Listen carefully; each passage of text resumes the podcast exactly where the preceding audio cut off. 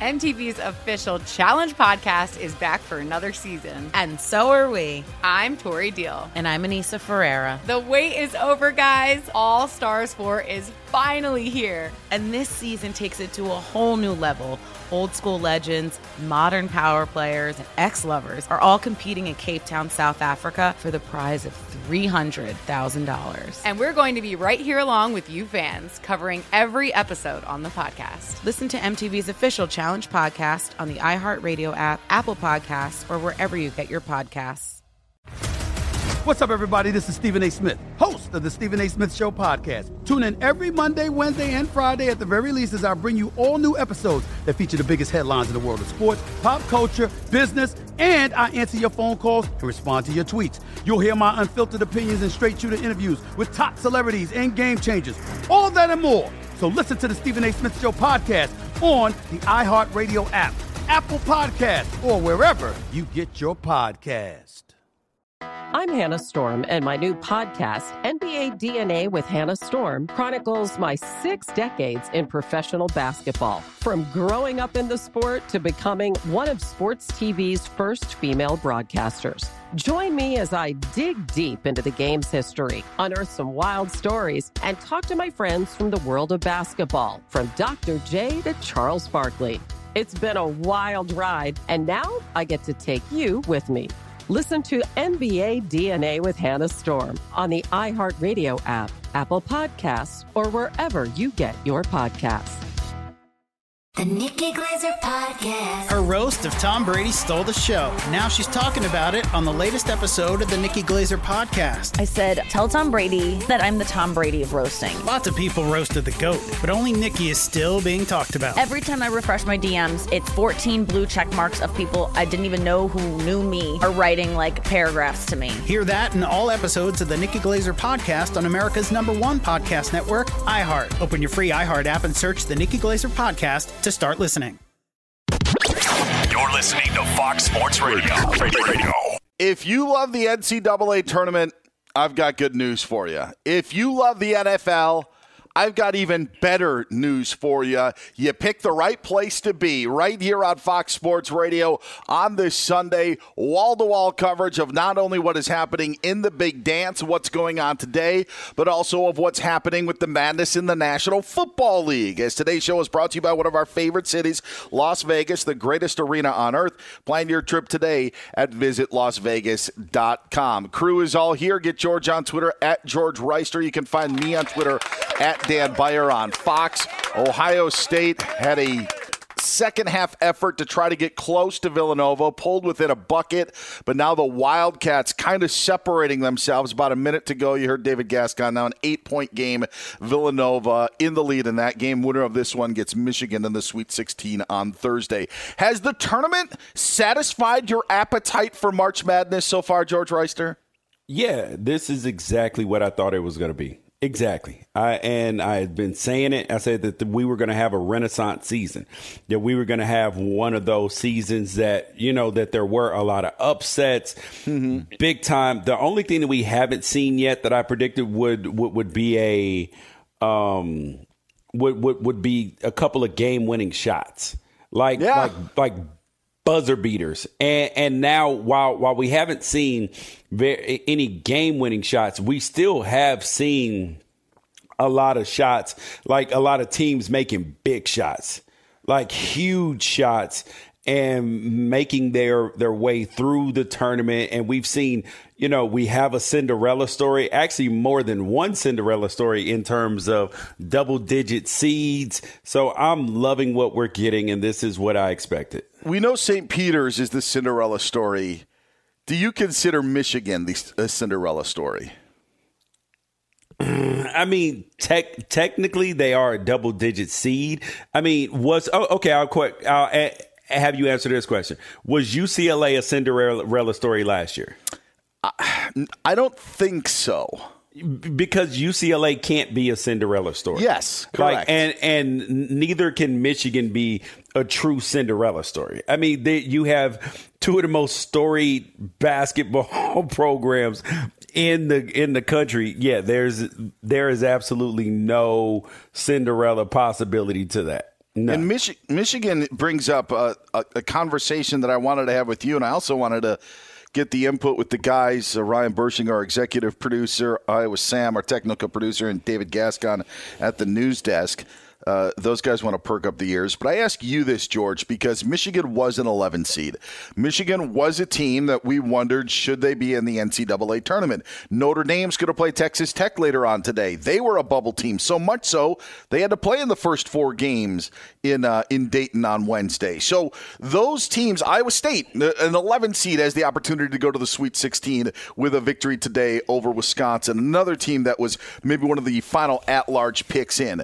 Does winning a game in the NCAA tournament for a team like that that I just mentioned, like a Michigan, like a Notre Dame that were on the bubble, does that validate that they should be in the tournament or not? Do you feel like Michigan winning their first round game over Colorado State and then even beating Tennessee, does that prove to the committee and prove to everyone, see, we should have been in the field? Yeah, yeah. Yeah, for sure. I mean, if, if, you go out there and you go get smoked in the first round, then you're going to have all the Texas A&M people saying, "Oh, we should have been in," you know, Oregon yeah. people or whoever else. You know, we should have been in the tournament. No, and and it's just like and it works the same way for those teams that cried and those people that cried about seeding. Our team Tennessee should be a two seed. We maybe even a one seed. Like we're so the committee just did us so dirty. I, I've consistently said, Dan, shut up and win games because seeding. I'm a person that believes that seeding is not as big of a deal as people think because styles make fights. And sometimes you may get a bad matchup even as a better seed. Kentucky drew a really bad matchup with a really good good seed. Now I bet you Kentucky would have rather played Longwood and then Michigan mm-hmm. than play St. St. Peter's. I tell you that much. Yeah, especially now. At least Longwood, at least for that case, for what St. Peter's did to Kentucky. Exactly. See, see I, I, I think that you're saying something that I understand what you're saying, and I think that to some it makes sense. But my whole argument would be this that even winning a game in the NCAA tournament doesn't change the fact that your regular season resume would was not sufficient enough to be in the dance. Like we have we have bubble teams and teams like should they be in and should not should they not be in? And honestly, I didn't think Michigan was going to get in. They were 17 and 14. At no point this season did they have uh, a winning streak longer than three games. I just Rutgers think, got in though too. Yeah, Rutgers ends up getting in and gets into the uh, you know into the first four games as well. But when Michigan beats Colorado State, everybody says, "See, Michigan, Michigan deserved to be in." What? Just because no, they no, won no, one no, game? No, no, like no, the, no, no. See, it was. It's not the one game for for me. It's that second game of beating ten- Tennessee that just that that's what allows you to shut up all the critics. It's it's it, it and a game against Colorado State is not going to shut them up. Not not at not, not at all because Colorado State's not a name brand team. Like if you beat, yeah, you know, Michigan you, favored. Yeah, too. exactly. Yeah. Yeah, if you beat, you know, uh, UConn in the first round, Arkansas, you know, Duke, you know, who Ohio State, even even though it would have only been a seven seed, like still, it's still one of those things to where the the name brand does matter. I mean, there are some some people that are discounting St. Peter's second win. They're like, oh, see, look, they they only had to play Murray State. But Murray State's a damn good basketball team, but people don't give them the same credit because we tend to default to brand names.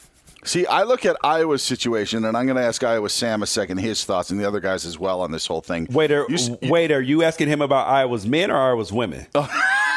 Boy, that's some salt into the wounds right there. It's a tough day. It's a tough weekend to be a Hawkeye fan. Uh, that is that, that is right. a- absolutely uh, for sure. I watched the, point- the, women's game, the whole thing. That was brutal.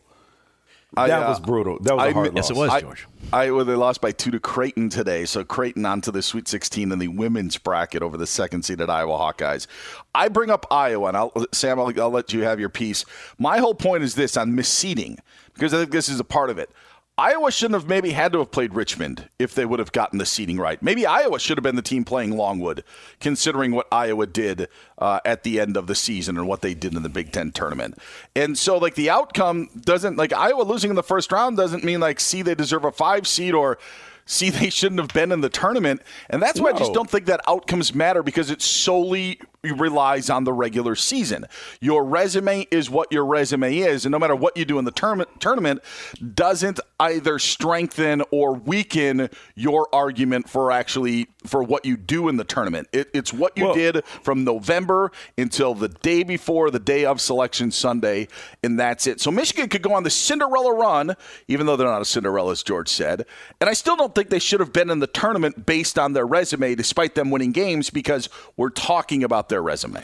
Well, one of the things that that I think we have to pay attention to, Dan, is just the fact that that the margins are continuing to to thin between you know a kid at Villanova and a kid at St. St. Peter's because I got a chance to interview Shaheen Holloway this week um, after they upset Kentucky.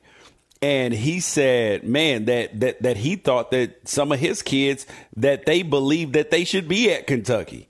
That that and now after being going through the recruiting game with my with my son who's 16, who's a sophomore, like I understand how so many times kids can get missed or passed by because they may not have the resources, the access, or somebody to, you know, to like get them in front of the right people because they don't know the the path to go or the path to take. So th- that's why you find so many kids who where where you're like, how the hell did where the hell did this kid come from? How did how did he get missed? Or they're a late bloomer. Yeah, exactly. Uh, John John Morant, perfect example. And so, so I think that you have to really look at the tournament now that there are no foregone conclusions. Even Gonzaga got pushed for for 25 minutes in their first round game because the margins then are so mm-hmm. much thinner between the quote unquote elite teams and even the non-power six or seven or eight, however many there are in basketball. I would agree with that. Iowa Sam, what do you think? Do you think Michigan validated their run? Notre Dame validated their inclusion by their wins or not? Notre Dame got to win again, though. Yeah, I, I think it's kind of like the uh, college football debate, like who deserves to get into the playoff. Like, are you going to sell tickets? Um, are you, or did you earn it based on your season's worth of work, or are you a blockbuster kind of draw? Um, I think that Michigan, having gone eleven and nine, I believe that was their record in conference, earned them just enough to get into the tournament. And um, Notre Dame had, I think, twenty three wins before the NCAA tournament started, or twenty two. And to me, that's enough uh, to get in, and, and they play a type of. So yeah, it, it, just because. So, but but whether their resume their Yeah. their resume aside, does them winning a game say like okay Michigan should have been in or not? That them beating Colorado State on Thursday in the first game of the tournament did that prove that Michigan belonged to the NCAA tournament? I think so. Yeah.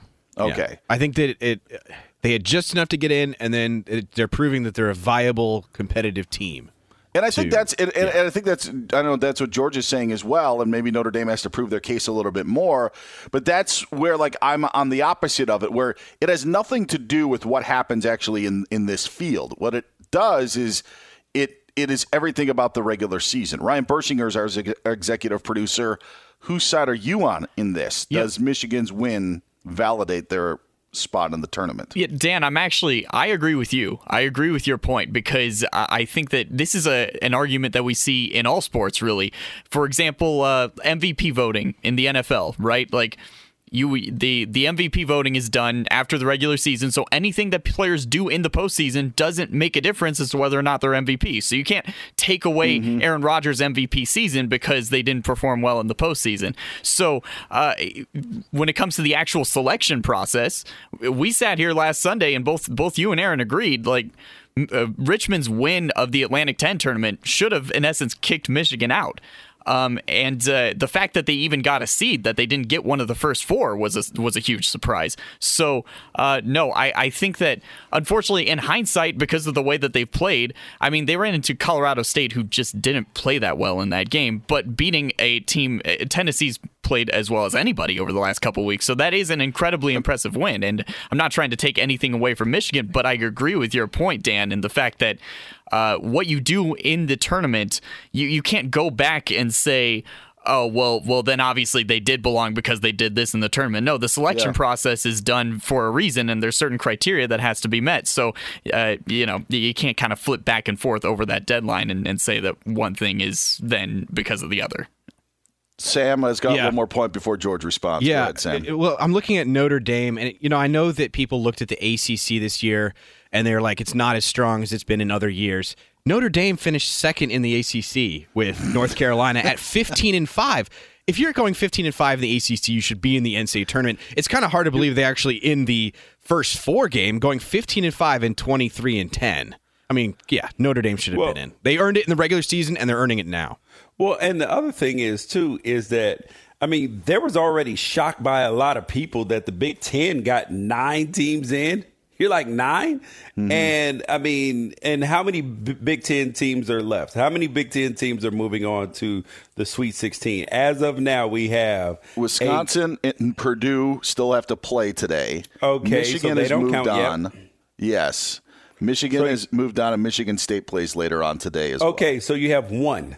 So you have one mm-hmm. so far, and you could have a maximum of yeah, yeah. So you could end up with one, and you got nine teams in. I do think that that you know that that does say something when when you look at the amount of teams that the SEC and Big Ten got in, and they just don't move on at the at, at the level. We talk about all this regular season, but then when it comes down to to to, to winning time, they're not getting it done. I, I just I think your point, George, about styles make fights is so important in all of this because if you get the wrong matchup, you get burned. Right? I, I, mean, right? Like if you play like the if to, like you know what, this team is just an ugly matchup. And listen, nobody is immune from that. I don't know. Maybe Gonzaga is immune. I'm not sure, but really nobody is immune from getting that matchup. That you know what, this could be a little bit more troublesome from that. and just because of you that, you know who always has a bad matchup though. Tennessee. Always. Who? Yeah, Rick Rick Barnes Rick always Barnes. has a bad tournament matchup. He does. He does. Always. There's there's got to be something there, but it's just the point again. Like no matter what, like with matchups, it's and and if you get this matchup and don't get that matchup, does it really validate your inclusion in the tournament? And the answer is no. Like it's it should have been solely based on what happened in the regular season. So if I listen, I thought Buzz Williams' seven minute rant after an NIT win was absurd. And I actually gave him 50 seconds less. It was seven minutes and 50 seconds on why his team should have been in the NCAA tournament and all of the things that he was going to do to investigate the committee, to find out how they make these selections. I, I listen, they weren't the first team ever dude, snubbed in the NCAA tournament. Dude, dude, he sounded like like people talking about the damn election. Yeah, like that's what that's what he sounded like. People still talking about the election today. Oh, they stole the ele- bro. For um, even even even if true, that was, and that was after a game. Like yes. that wasn't like a weekly, like the normal weekly coaches pressers that they have. That was after a game. They were yes. The first talk that- about the game that that you're that you're in. don't don't coaches always tell their players live in the moment, be where your feet are. Um, and he's just just lost it, bro. You're not getting in the tournament. It's it's it's halfway done now, almost. It's the, almost the, halfway done. But like, still, stop. Yeah, but still, to the point of of if Texas A&M wants to sit there and compare their resume to Michigan's or compare it to Rutgers or Notre Dame or any of those teams that played in the first four, then he still has that ability to do so because in my mind that is all that we are judging. And I do think George it's a little different with college football just because we only have the four spots in terms of how this plays through when we're sitting here trying to determine, I don't want to say like, it's not like who's the best of the worst or the worst of the best, but that's kind of the point when you're sitting there trying to figure out, okay, who is the 36th at large team that, that we've got in the tournament? Who is number 35? Those are the, those are the questions that you're trying to figure out. So I do think it's a little different uh, when it comes to, uh, you know, when it comes to uh, the NCAA tournament. And again, if you're going to play in the first four, no automatic, if you get an automatic bid in the tournament, you don't play in the first four. That's why that's why Notre Dame and Rutgers played each other, and it's why Indiana and Wyoming played each other because there was no automatic bids. Different for the 16 seeds that play in those games on Tuesdays and See, Thursdays, but- but, usually for the 11s and 12s, well, it's it is for the 11s and 12s. You don't. It, if you won your conference tournament, you're not playing in that matchup. See, well, I, I think where the seeding gets kind of messed up is when you have all the 12 through 16s, wh- which are those teams that get automatic bids, like the like the St. Peter's and like the you know the um, New Mexico states and stuff like that. I think that that's where a lot of the misseeding happens because it's it's easy to just you know put Michigan as an 11 seed, but if they're a playing team. I mean, is Michigan necessarily better than St. Peter's with their with their record? I think it gets very very tough because the competition is not necessarily equal. But when we consider those margins are smaller, I think that that's where you get a lot of the um, really tough matchups for teams that may be a three seed or a four seed because you're playing against a team that is the best in their in their conference and then you're like, oh, whoa, whoa, whoa. This it, it gets a little tricky sometimes.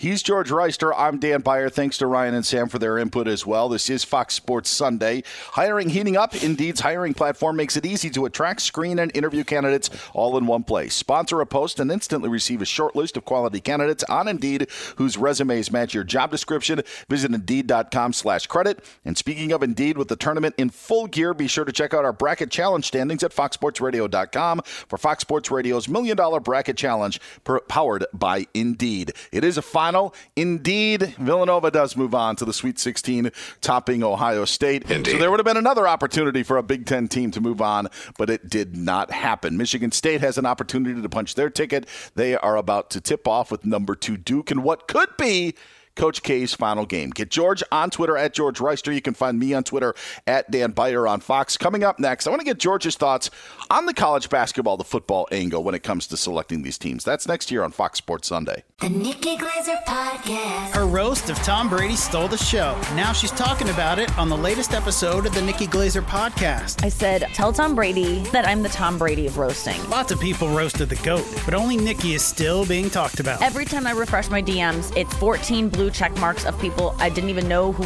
knew me are writing like paragraphs to me. Hear that in all episodes of the Nikki Glazer podcast on America's number one podcast network, iHeart. Open your free iHeart app and search the Nikki Glazer podcast to start listening. MTV's official Challenge podcast is back for another season. And guess what? So are we. Just in case you forgot, I'm Tori Deal. I'm a six time finalist and a challenge champion. And I'm Aneesa Ferreira, and I've been gracing your screens for the last two decades. I am a veteran challenger and challenge all star. And speaking of All Stars, All Stars 4 is finally here. I'm going to be honest, I literally thought this day was never going to come. Well, the challenge gods have answered our prayers, and we're going to be right here along with you fans covering every episode on the podcast. And this season takes it to a whole new level.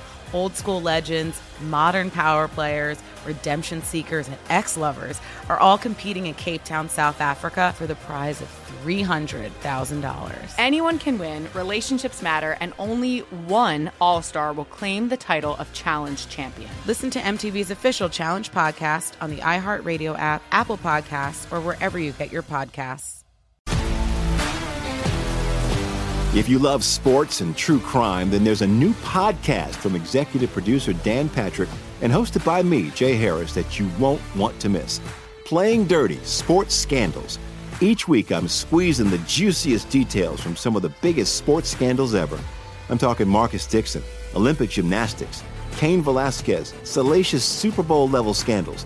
Join me on the dark side of sports by listening to Playing Dirty Sports Scandals on the iHeartRadio app, Apple Podcasts, or wherever you get your podcasts. What's up, everybody? This is Stephen A. Smith. When I'm not at my day job, First Take, you can find me in my studio hosting the Stephen A. Smith Show podcast. Tune in every Monday, Wednesday, and Friday, at the very least, as I bring you all new episodes that feature the biggest headlines in the world of sports, pop culture, business, and politics. You'll hear my unfiltered opinions on those nauseating Cowboy fans, the chaos in Washington, D.C., and trending topics on social media, as well as my straight shooter interviews with top celebrities and game changers. And I occasionally give out love advice. Yes, it's true. If you want to know my true feelings about something, I'll give it to you straight. So listen to the Stephen A. Smith Show podcast on the iHeartRadio app, Apple Podcasts, or wherever you get your podcast.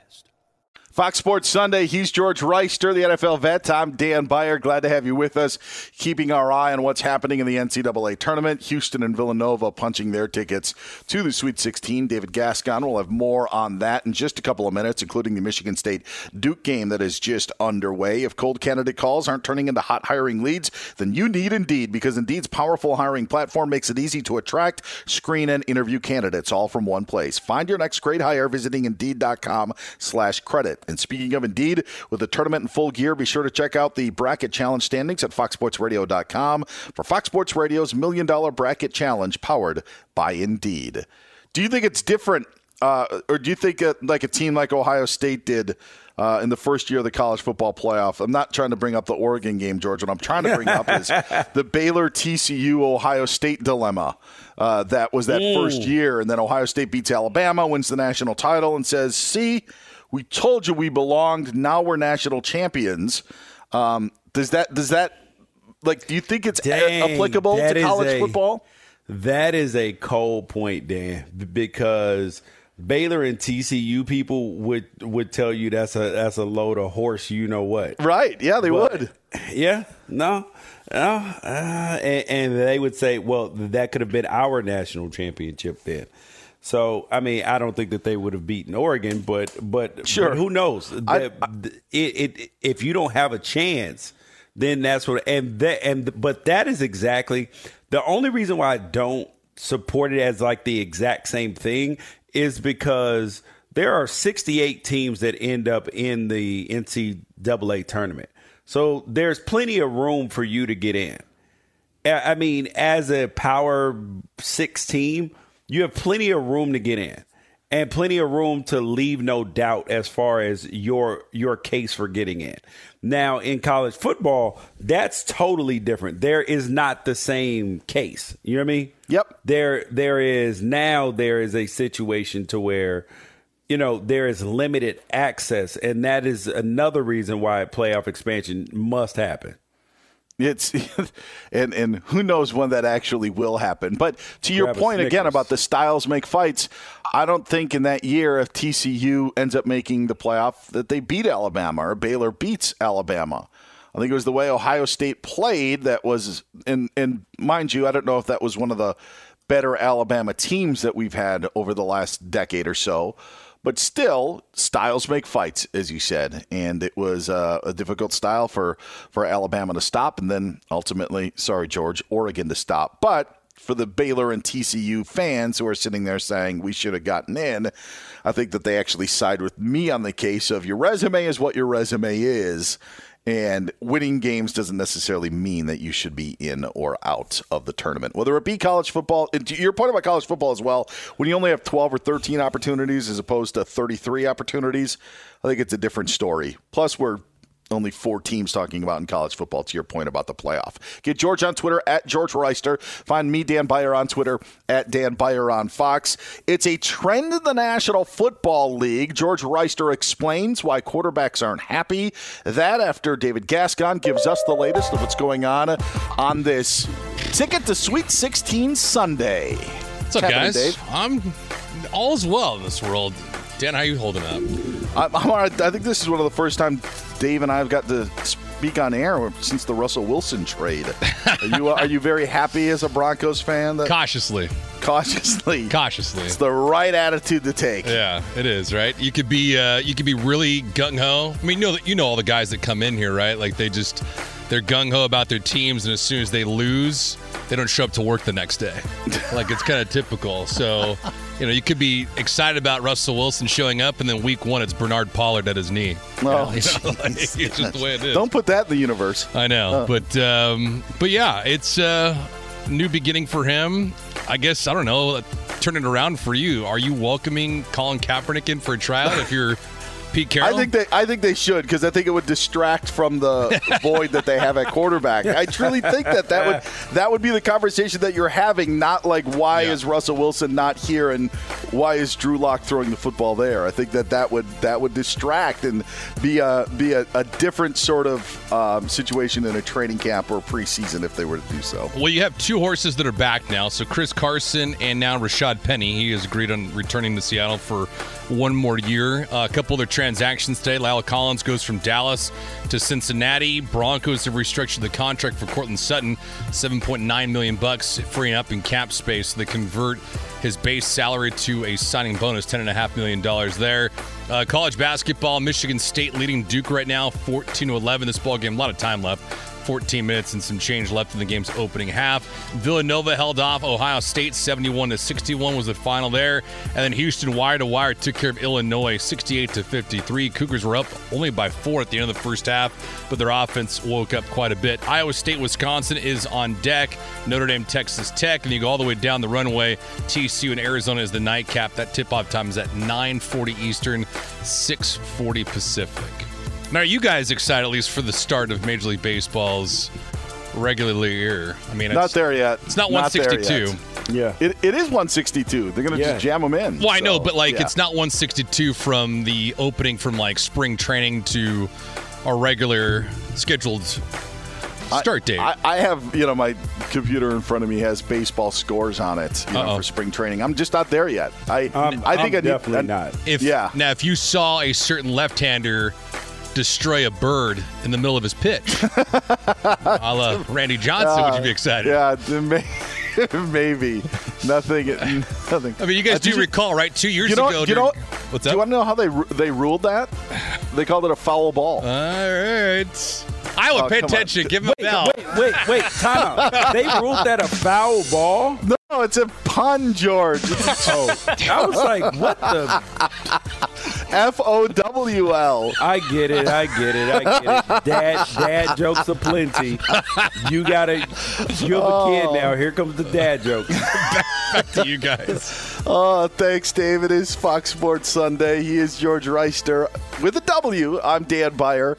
Uh, glad to have you with us. Yeah, this Michigan State Duke game, we'll be keeping you updated throughout. It could be Coach K's last game. We were just talking about Russell Wilson, who was not happy in Seattle, now a much happier guy in Denver. You're seeing a trend when it comes to unhappy quarterbacks in the National Football League. Yes, yes, because if you look at just over the past what year, literally calendar year, you've seen Deshaun Watson unhappy, wanted a trade. Uh, you've had obviously uh, Russell Kyler Wilson. Murray, Russell Wilson, Aaron Rodgers. Uh, you know, Even so Matthew many- Stafford, even Matt, like Yes. Matt, like it was it was it was cordial, but I think he was kind of like, all right, I kind of need a fresh start. Yeah, A- and all of those guys have wanted fresh fresh starts. They've been unhappy with their teams on some level. And part of this is because you have oh, and Baker Mayfield now now too is because the quarterbacks are now getting treated like everybody else on the roster. Because if like how how many times have we heard teams Dan say, "Oh wait, we we don't want to bring in a quarterback because we don't want to disrupt how our starter feels," right? Yeah.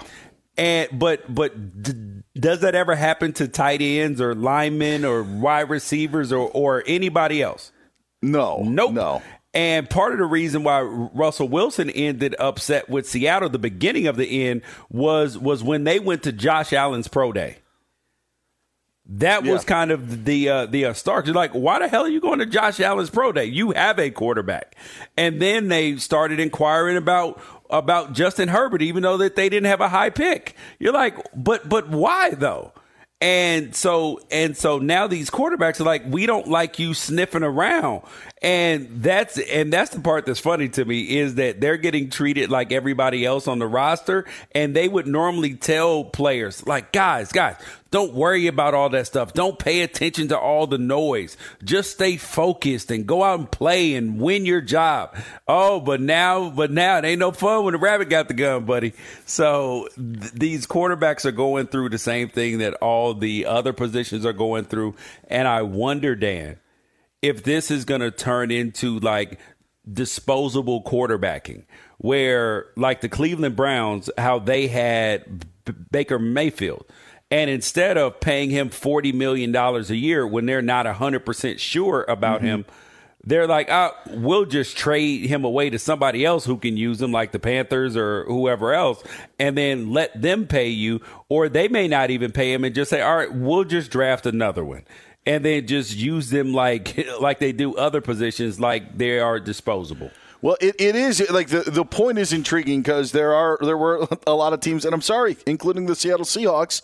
When you look at the history of the backups in Seattle, and this is excludes Matt Flynn, who ended up backing up Russell Wilson in that uh, first year because of Russell Wilson winning the job at that point. But there was Geno Smith, uh, the late Tarvaris Jackson was the backup there for for a long time there was never any competition.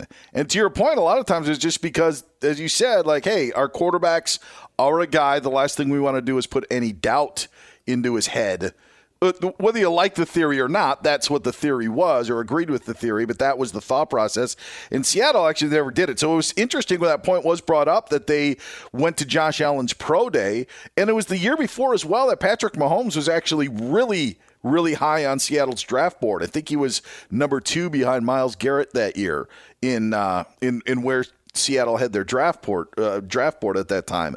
Yeah, I, I think there's I think you're onto something, George, because I didn't think that once Aaron Rodgers said he was going to stay put, and I know that it was only a difference of about an hour since the Russell Wilson trade happened after the Rodgers announcement, but I felt Rodgers was going to stay in Green Bay weeks before he officially made it. I didn't think that we would see the movement that we ended up seeing because teams are willing to move on from from Baker Mayfield. But I do think Baker's case is different that he knew that his time was over in Cleveland. So I think he just tried to get in front of the you know, tried to get in front of the news by putting out that letter to uh, to the city of Cleveland, and also, uh, you know, that putting the report out there that he was looking to be traded all before the whole Watson deal. I think he was trying to get out ahead of the news. And so I can't necessarily put him in that disgruntled category because I think he was disgruntled because the Browns wanted him out of town.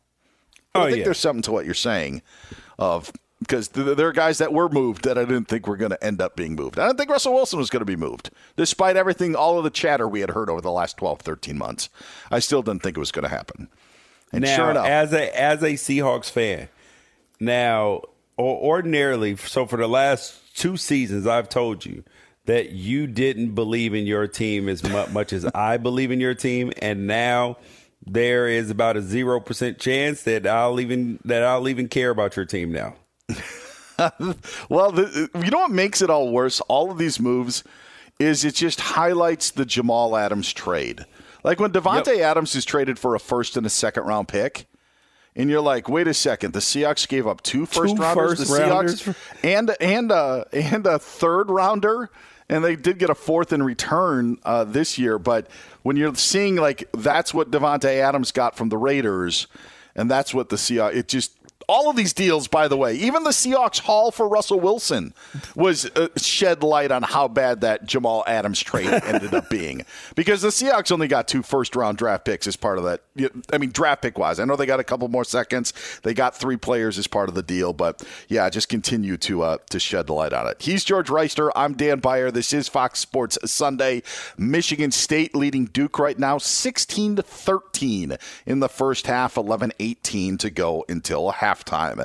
Baker Mayfield's reported destination or hopeful destination is an odd one. I'll tell you why next year on Fox Sports Sunday. Hey, I'm Doug Gottlieb. The podcast is called All Ball. We usually talk all basketball all the time, but it's more about the stories about what made these people love their sport and all the interesting interactions along the way. We talk to coaches, we talk to players, we tell you stories. You download it, you listen to it, I think you'll like it. Listen to All Ball with Doug Gottlieb on the iHeartRadio app, Apple Podcasts, or wherever you get your podcasts. The Nikki Glazer Podcast. Her roast of Tom Brady stole the show. Now she's talking about it on the latest episode of the Nikki Glazer podcast. I said, tell Tom Brady that I'm the Tom Brady of roasting. Lots of people roasted the GOAT, but only Nikki is still being talked about. Every time I refresh my DMs, it's 14 blue check marks of people I didn't even know who knew me are writing like paragraphs to me. Hear that in all episodes of the Nikki Glazer podcast on America's number one podcast network, iHeart. Open your free iHeart app and search the Nikki Glazer podcast to start listening. MTV's official Challenge podcast is back for another season. And guess what? So are we. Just in case you forgot, I'm Tori Deal. I'm a six time finalist and a challenge champion. And I'm Aneesa Ferreira, and I've been gracing your screens for the last two decades. I am a veteran challenger and challenge all star. And speaking of all stars, All Stars 4 is finally here. I'm going to be honest, I literally thought this day was never going to come. Well, the challenge gods have answered our prayers, and we're going to be right here along with you fans covering every episode on the podcast. And this season takes it to a whole new level. Old school legends, modern power players, redemption seekers, and ex lovers are all competing in Cape Town, South Africa for the prize of $300,000. Anyone can win, relationships matter, and only one All Star will claim the title of Challenge Champion. Listen to MTV's official Challenge podcast on the iHeartRadio app, Apple Podcasts, or wherever you get your podcasts. If you love sports and true crime, then there's a new podcast from executive producer Dan Patrick and hosted by me, Jay Harris, that you won't want to miss. Playing Dirty Sports Scandals. Each week, I'm squeezing the juiciest details from some of the biggest sports scandals ever. I'm talking Marcus Dixon, Olympic gymnastics, Cain Velasquez, salacious Super Bowl level scandals. Join me on the dark side of sports by listening to Playing Dirty Sports Scandals on the iHeartRadio app, Apple Podcasts, or wherever you get your podcasts. What's up, everybody? This is Stephen A. Smith. When I'm not at my day job, First Take, you can find me in my studio hosting the Stephen A. Smith Show podcast. Tune in every Monday, Wednesday, and Friday, at the very least, as I bring you all new episodes that feature the biggest headlines in the world of sports, pop culture, business, and politics. You'll hear my unfiltered opinions on those nauseating Cowboy fans, the chaos in Washington, D.C., and trending topics on social media, as well as my straight shooter interviews with top celebrities and game changers. And I occasionally give out love advice. Yes, it's true. If you want to know my true feelings about something, I'll give it to you straight. So listen to the Stephen A. Smith Show podcast on the iHeartRadio app, Apple Podcasts, or wherever you get your podcast. Fox Sports Sunday on Fox Sports Radio. Thanks for hanging out with us. He's George Wrighster. Get him on Twitter at George Wrighster. You can find me on Twitter at Dan Beyer on Fox. Browns putting out a statement today about their acquisition of Deshaun Watson. We'll get to that in about 12 minutes or so. I didn't want to bring up uh, current Browns quarterback, but likely soon to be former Browns quarterback in Baker Mayfield, George. And something struck me as odd. And may- maybe you can tell me if I'm reading too much into this, but I just, I, I just, I, I thought this was odd. There were reports that Baker Mayfield uh, wants to go to the Indianapolis Colts. And this after the the whole week of asking, you know, writing the letter to the city of Cleveland, asking the Browns for a no trade uh, for a, you know to be traded, then the Browns saying we're not trading you, and then they trade for Deshaun Watson, so they are likely going to trade Baker Mayfield. You know what I thought was interesting about that that report of Baker wanting to go to Indy, George, is I thought, and I could be way off base here, but I thought you'd want to say, you know what? I want to go. I want to go throw the football to DK Metcalf. I want to go throw the football to DJ Moore. That's what I want to do. DJ Moore just signing a deal with the Carolina Panthers. You know what? Put me in New Orleans. Michael Thomas is coming back healthy. You know, put me there. That, that's where I want to go to. And he wants to go to the team where the best running back in the National Football League is. That's smart because he he may understand his limitations, and also which which team is better, Dan? Well, that that was my other point was that like the ceiling to increase or to be better from what Carson Wentz did in Indianapolis, like all you have to do is not fold in the last two weeks of the season.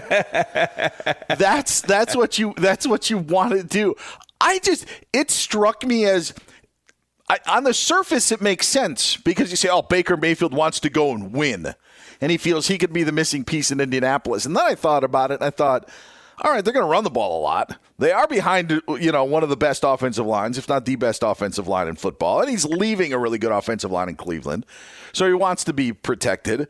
But the weapons, I mean, there's, you know, Michael Pittman Jr., you know, but like, like it's not like I, I just don't know if it was the quarterback paradise that you maybe thought. And I think that to maybe the points that you're bringing up is what Baker Mayfield is actually thinking about, not wanting to be the 30 to 40 touchdown guy, but to almost almost be protected by going to Indianapolis.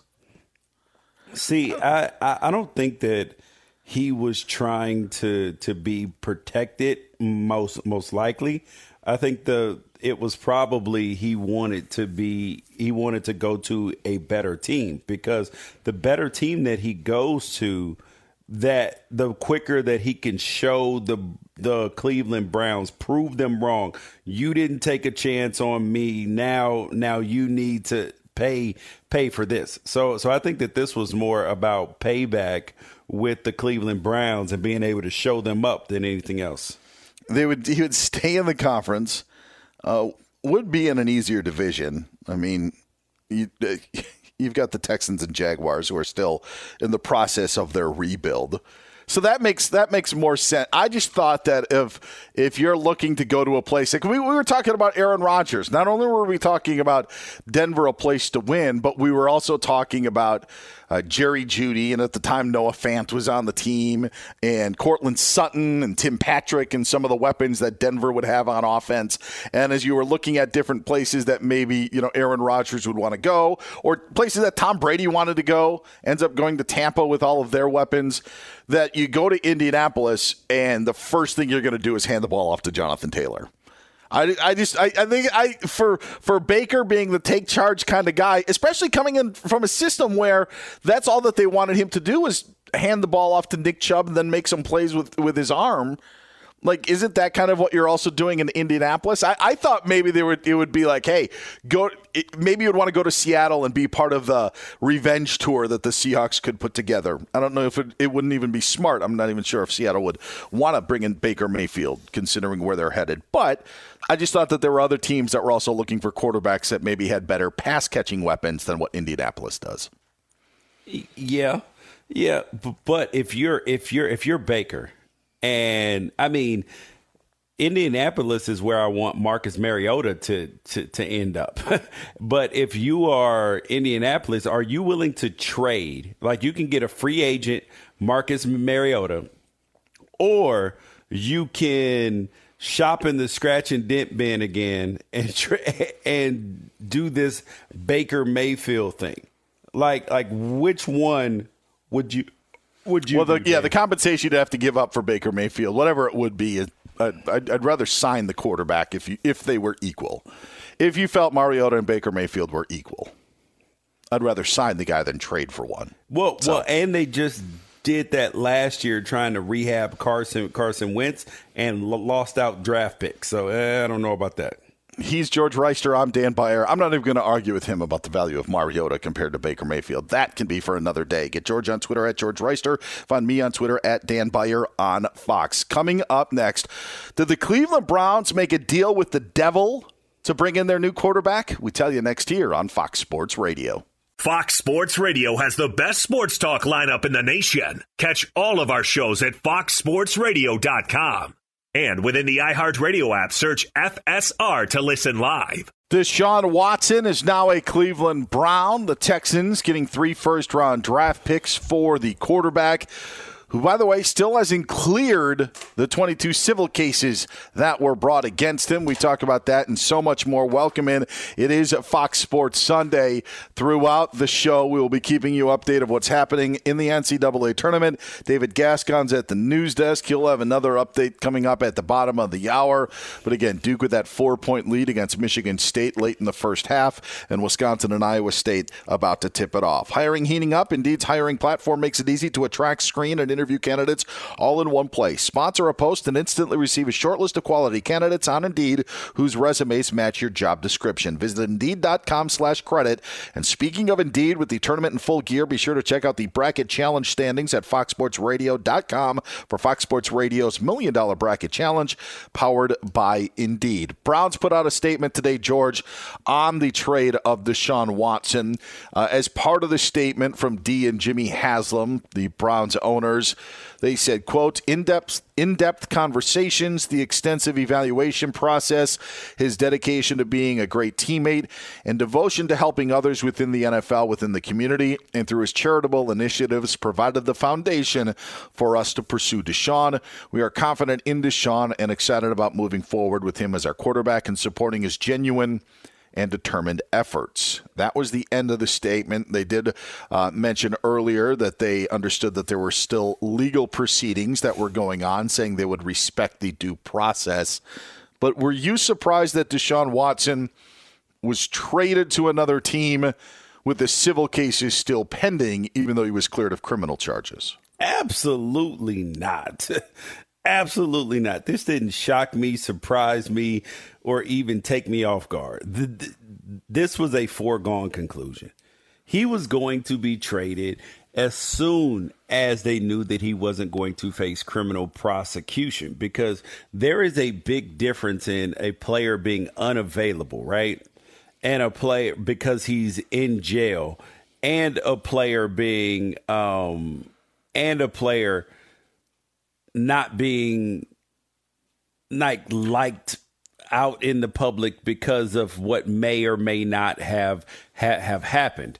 And I think that that the NFL has some additional information that they've shared with their teams about him about the about the situation and that's probably why there was a restructuring of his contract because this is the same thing the Patriots did for Tom Brady when he was going to be suspended for four games. They restructured his contract, lowered his base salary down to one million, which then mean in a 16 game season, which which meant that if he did receive a suspension, which he did for four games, it would only cost him half a million dollars instead of I think Tom Brady's base salary that year was like 10 million or something like uh, that, not not including the Sure. bonuses and all of that. So then he would have lost four, well, like less, like three and a half million.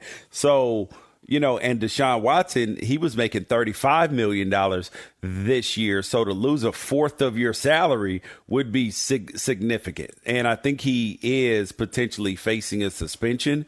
And just because the league wants to look like they did did something. So I, I so that's where they're at with with that. So I was not surprised there. I, I just whether it's whether it's one or you know it, it's 22 if one of them is real and if 22 of them i mean it's it's a big deal. And the the the whole aspect of the the criminal charges and george i wasn't surprised either. What i was interested in seeing was what was this process going to be afterwards. And the statement today released on a sunday yeah, um, that yeah, the statement was kind of weird. I, I didn't Yeah. like the statement and be, because here I I have been outspoken about this, Dan, and some people think it's an unpopular opinion, but I don't really care. I have said that there is that that when people say that oh he shouldn't be allowed to play, I'm like yes he should because if if a player and I'm in firm agree like and I know that, that it's unpopular with some people if a player is not in jail or there is not video evidence of something that has happened that that clearly shows that they are guilty then and, and may be taken away from your team for a while then they should be allowed to play And the reason why is because this is the the NFL is not the moral police. They are not the adjudicators of law. Like that's not their job. That at the end of the day, this is the entertainment business. They are in the business of winning games and m- making money by entertaining fans. So at this point in time, Deshaun Watson can still provide more entertainment for fans and bring more money into the league and to the Cleveland Browns than he does taking away from people who are upset about the situation. So, and as long as that ratio balances how how it is, then then that's what it what it is. Because we don't take you know uh, police officers out of work. We don't take lawyers out of work. We don't take trash men. Uh, you know, uh, the nail techs, anybody else out of work when something in their life goes goes awry.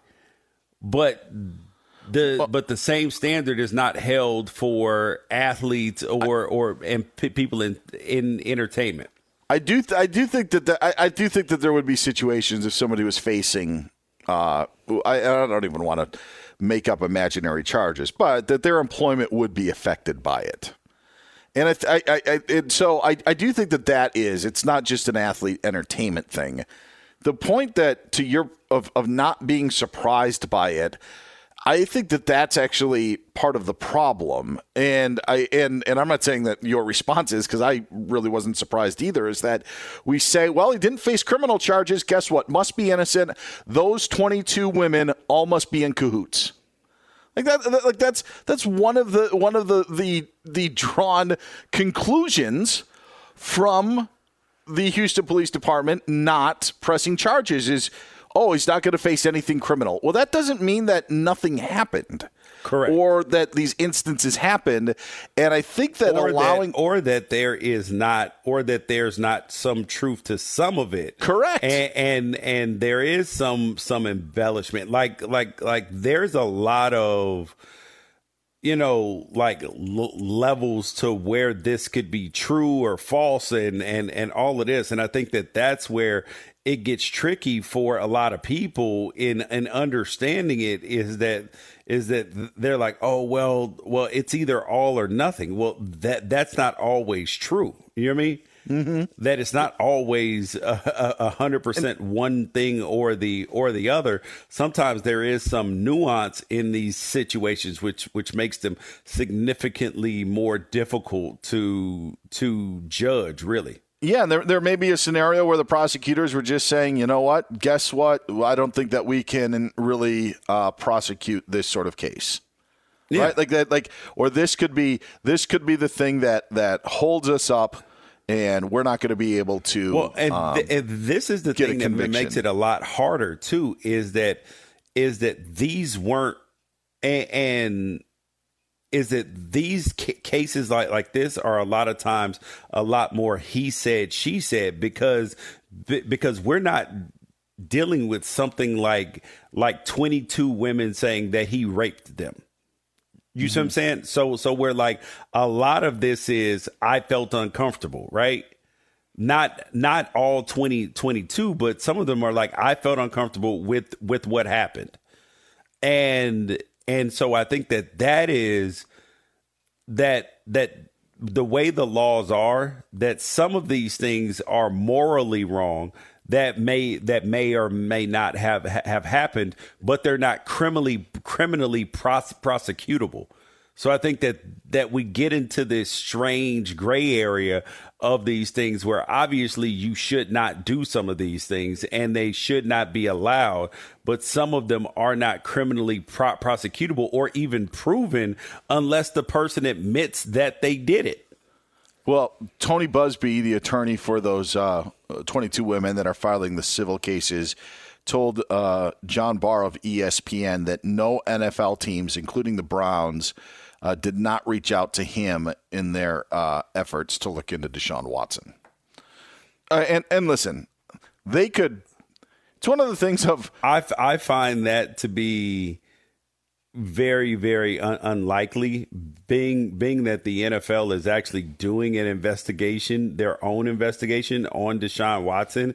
So the idea that so like they may not have reached out to him in terms of you know should should you sh- should you uh, sign the Deshaun and all of this, but for sure the NFL tried to interview whether successfully or not, some of the women who made accusations about him. So how that turned out is I, I, don't know the answer to, to that, but I do know for sure that they did at least try to interview the the women about the sure. accusations. All, all, all, I would I would just have to say is if it was the Browns, um, and you release a statement like this you don't have to respond to every single thing, but it's kind of like correct.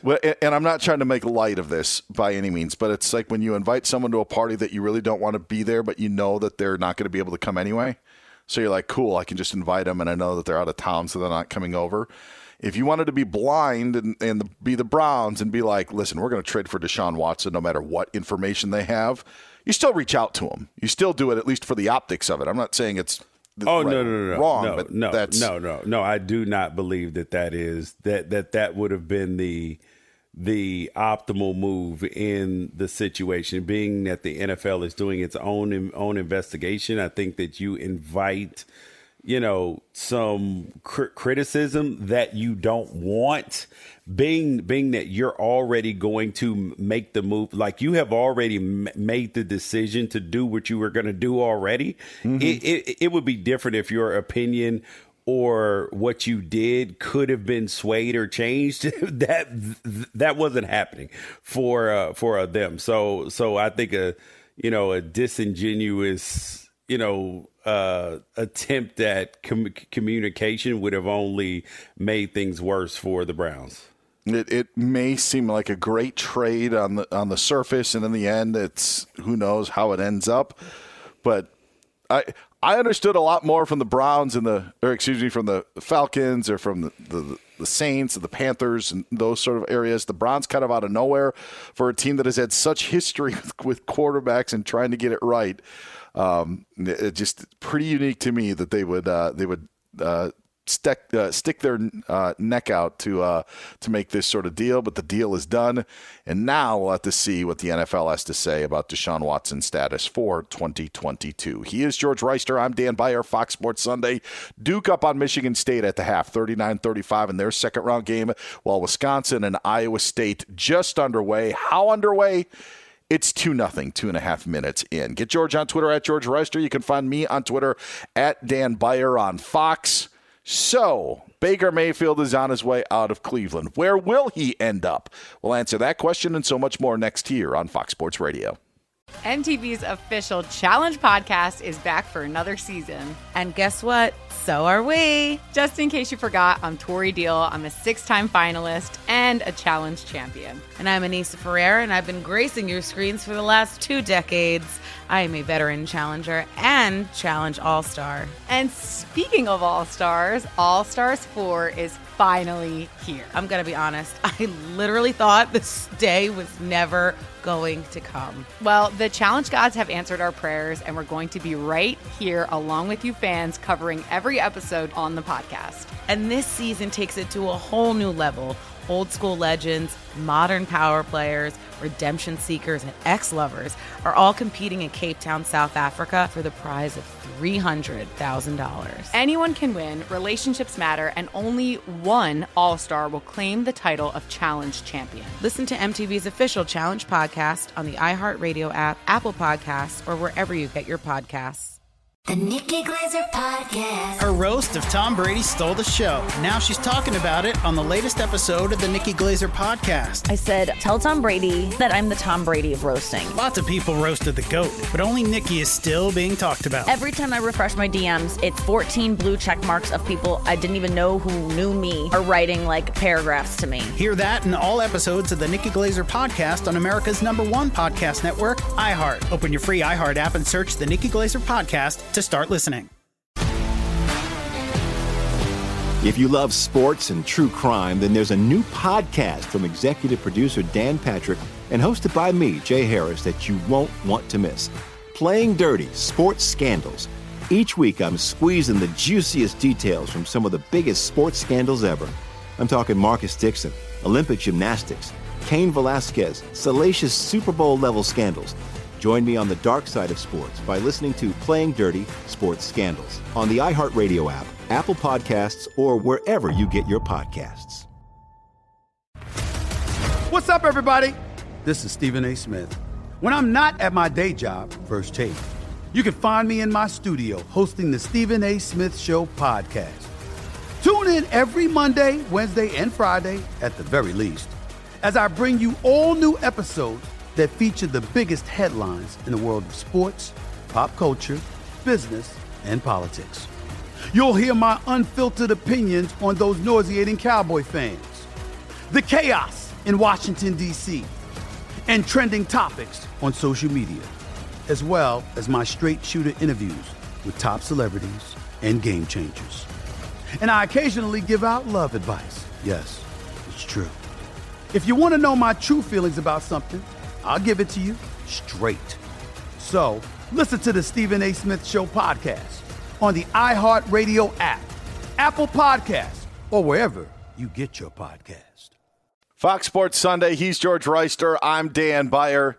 Glad to have you with us. David Gascon will get us up to date on what's happening uh, in the world of sports today, including the NCAA tournament in about 10 minutes. Wisconsin up early 5 2 on Iowa State now. Just four minutes gone by in that one, while Duke and Michigan State again at the half with Duke on top of the Spartans 39 to 35. Today's show is brought to you by one of our favorite cities, Las Vegas, the greatest arena on earth. Every game, match, race, and competition, it is always on. Whoever you root for, whatever sport you love to watch, the biggest games are even bigger in Vegas, so make sure to plan your trip today at visitlasvegas.com. Joining us now is our Fox Sports Radio NFL insider. Also, hear him on the Inside the Birds podcast and on Sirius XM NFL Radio. Adam Kaplan joins us again. Happy Sunday, Adam. How are you? Guys, good to talk to you. Yeah, it's been uh, certainly a wild two weeks here uh, in the National Football League, particularly last week. Although things are slowing down as they normally do the first weekend of free agency, but it, it's certainly been good. A couple surprises there, and uh, this is what you get. This is what Sure. you get in the National Football League. I just mentioned Las Vegas. Let's start there. How did they get in on the Davante Adams trade from Green Bay? Yeah, he wanted out. Uh, it's here's what happened last summer. I'm told they did not make any attempt. Uh, the Packers did not make any attempt to sign him. That bothered him. Uh, they also tagged him again and did not make any attempt uh, to really bring him back, uh, other than on the tag. He made it clear that he would not play under the tag. And they wanted the Packers guys wanted to avoid a holdout. Well, actually, a holdout is not really correct because if you don't have you, if you don't have a signed contract, you're not holding out. But he was just not going to report, and he doesn't have to. You don't have to. Players who are on the franchise tag, you don't have to report if you don't sign the, the tender. So that's what he was going to do, and they knew they felt like his threat was real, and they got what they could. They got two first round picks. Um, money comes off the cap, but let me tell you some folks. If you look at their receiver core right now, it went from having the, arguably the best receiver in football to, quite frankly, this is a bottom five receiver group, and I'm trying to be nice about it. And okay, so why did Aaron Rodgers, who we've heard Yeah. re- reports that he knew that this was going to be happen, why would he sign up for this? Well, actually, I don't think he knew that at the time that he got his deal done that it was going to happen. He knew a couple days before this trade was done. Um, that's the thing we don't know. We don't know exactly where this was headed with Rodgers. I have a hard time believing he would have resigned if he knew for sure that Adams would not be coming back. That that we don't know. I'm, I'm interested to see what Rodgers actually says on the record. Because if you look at this situation, Rodgers, as brilliant as he is, as the, the another MVP award, if you just look at his pass targets available, it's not a good group. And this is, look, now they obviously they've got a lot of draft capital. They could address this issue in the draft, and that's fine. But if I'm Aaron Rodgers, I want to get back to the Super Bowl. This is not good. Um, and the chemistry that he had, George, you know, as a former player, when a, when a receiver and a quarterback have legendary connections like this, it's impossible to duplicate that in a short period Right. of time. It's just you, you don't walk away from that. And I get it; they got two first round picks, but that's not the point. They they the, the Packers disrespected uh, Adams. He felt uh, talking to someone very close to him, and he had enough. And he was kind of basically saying, you know what, my relationship is what it is with Far- with uh, Rodgers, which is great, but I want out. And he got paid. I mean, and remember, he's from the West Coast. He played with Derek Carr at, at Fresno State, so th- those guys are back together. Adam Kaplan, our Fox Sports Radio NFL insider, joining us here. He's George Wrighster. I'm Dan Beyer. This is Fox Sports Sunday. So, how many teams are calling the Browns now for Baker Mayfield? Well, here's the thing. It's not that they're calling them. They're having it. The, the Browns know where they're at. They have to m- move Mayfield's 18.85 million because you can't pay that as a backup quarterback. So, if they have to take it to the draft, they'll do that. I don't think it'll take that. Uh, I, I, three or four teams, I believe, are, are have had conversations. Um, but look, here's the thing. When you, when you look at it, remember now he's not going to be ready till training camp. He's coming back from a major major shoulder injury, which is uh, which is, is going to keep him out probably till maybe even August. So that's the thing that the team that winds up trading for him has to understand. Sure, he can get in the playbook, but he's not going to be able to practice in the offseason. And remember now, here's the other thing. This is this fifth year option. So there's no, you're not going to, you don't, any team potentially trading for him has all the leverage here. The Browns, th- those teams know that he has to be moved. So I can't imagine they'll get more than a third round pick. They shouldn't because again, he's on the final year's deal. He's come back from major surgery, and I'm also told that it wasn't just his left shoulder. Uh, he had two or three other injuries that he played with last season. So um, this this is certainly this Watson trade and uh, the situation now with Mayfield certainly one of the most bizarre situations I've seen in years. Yeah. So now, now, eh, you know, they they're probably going to be hesitant to to trade for a quarterback who's hurt, who may not be ready until August. That means that you may not have a, a starting quarterback. So, what do the Colts, who have a very tight window on winning the, uh, it lo- looks like Winston will be back with the Saints, but yeah. but then what do the Panthers and Falcons do with their quarterback and Seahawks do with their quarterback situations? Well, Matt Ryan's under contract, so that that's and they've re- done a restructure on him. It's just that they had something in place, a mechanism in place. If Watson wanted to go to Atlanta, and, and he, he wound up not doing it, so he's as we know he's in Cleveland. So Jimmy Garoppolo is the other quarterback who's going to be moved, uh, I, I believe, by the draft, and expect the Colts to be on him of one of the teams.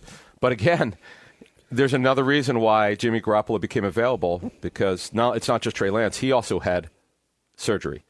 That's the problem with these these quarterbacks that are available. There's something going on. They don't become available unless there's something going on. So that's that's where where that is. And you know, there's still a bunch of teams that need a quarterback. It's uh, pretty incredible as we talk here, as we move to the third week of March. There's still some teams that need to kind of figure out. And then you've got the Seattle situation. They've got they're another team They've got a lot of draft picks. They don't have a starting quarterback. They could say whatever they want about Drew Lock. Drew Lock would be shocking if he's a starting quarterback this season. Uh, Adam Kaplan joining us here on Fox Sports Radio. Just speaking of the Seahawks, they did sign Rashaad Penny today yeah. to a one-year deal. And you don't need to break that one whole down, but there are not a lot of running backs going off the board in the free agent market. He ends up going back to Seattle for what, like six million dollars? Is that kind of just the going rate for running or the top of the ceiling for running backs right now in the free agent well market? yeah we have to see the guaranteed money that's that for, for remember penny as you know dan being a seahawks yeah. fan he's had a major injury history now he finally it only took him what four years to actually play c- consistent football he was tremendous down the last quarter of the season that actually earned him uh, talk of the Seahawks at the combine. They, their their goal was to bring him back, and they were able to do that. And remember, Chris Carson's coming back from a major neck injury and surgery. They don't know. They they believe he'll be able to play again, but they don't know when he'll be ready. So bringing back Penny back here. Um, and what they want to do is they want to have a two man backfield, whether it's with Carson or another running back. They're going to do that. They will not rely just on Rashaad Penny, as I understand it. Yeah, if if we're looking at you know, at some potential moves as it come as it comes to the rest of this uh, off season. Are there any other shocking, you know, yeah. trades or moves that we can expect or or could possibly expect over the next few weeks prior to the draft? Yeah, George. There's some teams looking at players who are on the final year for the rookie deals who are not getting extensions, and they're checking into it could be receiver could be receiver out there. Um, I think some receivers could be moved by the draft. It does, again, it doesn't have to be now but teams have more of an urgency because they want to see where they're at the cap, where, they're going to be around with the cap. So, um, but look, the, what happens is with receiver position, talking to some agents who have who had some pretty big time receivers for for free agency, the Christian Kirk deal set everything out of whack. This, this, was crazy. This guy's really, if we're being honest here, a number a good number three receiver, low end too. The Jaguars are paying to be a number one receiver. He's just not. And that's that's you know the three of us are older old enough to remember Alvin Harper when yep. Alvin Harper uh, left the Cowboys to go to the Bucs, he signed a number one deal, and he was a number two, and it proved to be the, the point. You have to be very careful how you pay players to. You got to know what they are and what they aren't. Here's this is what surprised me about the Kirk deal. It was that he had an opportunity to be the number one when DeAndre Hopkins went out. And and so to see that sort of money at him was just like and listen, I don't want to be in anybody's pockets. It's not my you know not not my business. But it wasn't like there was hope that okay now when he gets into um, a place where a pass happy offense he'll be able to shine. Like you couldn't be more you know in an offense suited. And then when he had the opportunity, I don't know if it was necessarily. That just that just didn't add up to me. I know it's a couple weeks back, but you brought it up. It just never made It was just sense. this week, actually. Yeah, Kirk. It was it this Kirk- week? Okay. Yeah, Kirk signed actually on Wednesday. In fact, little nugget here. So the agent was telling teams that he had a huge deal coming, and there were some teams that didn't believe him because it's Christian Kirk. He's he's a third receiver. Sure. And to get $18 million, by the way, Allen Robinson, who's a proven veteran, way more proven, not, and, and 15.5 million for him is good because he's coming off of a tough season where he was hurt and he does turn 29. But Christian Kirk getting this deal at 18 million, he'll get just under 40 million the first two years. It's ridiculous. It's I, I wish uh, Doug Pederson all the luck in the world with Trent Baalke, but and Zay Jones, another one. Talking to the Raiders, they saw him as a as a three. That's a Well, the- the- hundred million dollars plus committed crazy. To, you- to, to these dudes. I, I mean, eight he's eight million a year for a guy should be a third receiver. It's just not understanding what a guy is and isn't. And Trent Baalke, who knowing him a little bit, is not a big fan of free agency. I'm shocked that uh, he made the call to pay Zay Jones um, eight million a year, and it's real money, folks. The, the, those those two contracts are not funny money, fake money with fake guarantees. Those are real guaranteed money. Um, now, and speaking of guaranteed money, I, I wondered how people around the league reacted to Deshaun Watson getting $230 million fully guaranteed because you have Justin Herbert coming up, you have Joe Burrow coming up, the- who are going to probably get extensions after this third 3rd mm-hmm. year, and Lamar Jackson, I and and and Kyler Murray, and now are they going to say, listen, don't even talk to me unless you're talking 230 or more guaranteed? Yeah, and, and remember, you know, obviously, because we, we don't know what's going to happen with the civil cases um, pending against uh, Watson, but agents love it, p- clubs don't. Um, I know one of the teams you mentioned. Uh, I happened to talk to that one of the general managers of one of these teams, and just in general, just in general terms, they kind of know where the, the money's going at quarterback. The next deals are going to be fifty million dollars uh, per season. That that's the belief around the league and not not a penny less because you have the Rodgers deal, and yes, he's obviously better than all these quarterbacks you mentioned because he's more proven. But the, the, the bottom end quarterbacks that I mean uh, of all these deals are going to get 50 million. Some could approach 53 to 55 million. Uh, And don't forget one other nugget here: the cap is going up in a major way next year. The the real remember the TV money hits next year in the cap, and the teams that aren't spending this year will, will probably have to spend massively because you there is a rule over three years you have to spend to a certain amount of money. Well, to quickly, uh, we we were talking earlier about how they're treating quarterbacks more like regular position players now. They're kind of you know like sc- scoping around, seeing if there's always better. Is there any way that we're going to be looking at quarterbacks drafted on their rookie deal, and then teams being like, "All right, cool, you can you can uh, walk because we're not going to pay you fifty million dollars." And we'll we'll just go back to the, the the draft and see if we can find another one that way. I would say this much on the on the point there. If the guy's just if it's Baker Mayfield, that guy's going to walk. Okay, Baker Mayfield is on the last year of his rookie deal. Let, let's leave. Let's let's just go back a little bit. Baker Mayfield was tremendous in 2020, right? They made the playoffs under Kevin Stefanski. Now he took a step back this season. A lot of it had to do with with his health. Uh, but remember, this front office and coaching staff, they had nothing to do with him being drafted. They weren't there when he was drafted. See, it's going to come down to what was the general manager, was this his pick or not?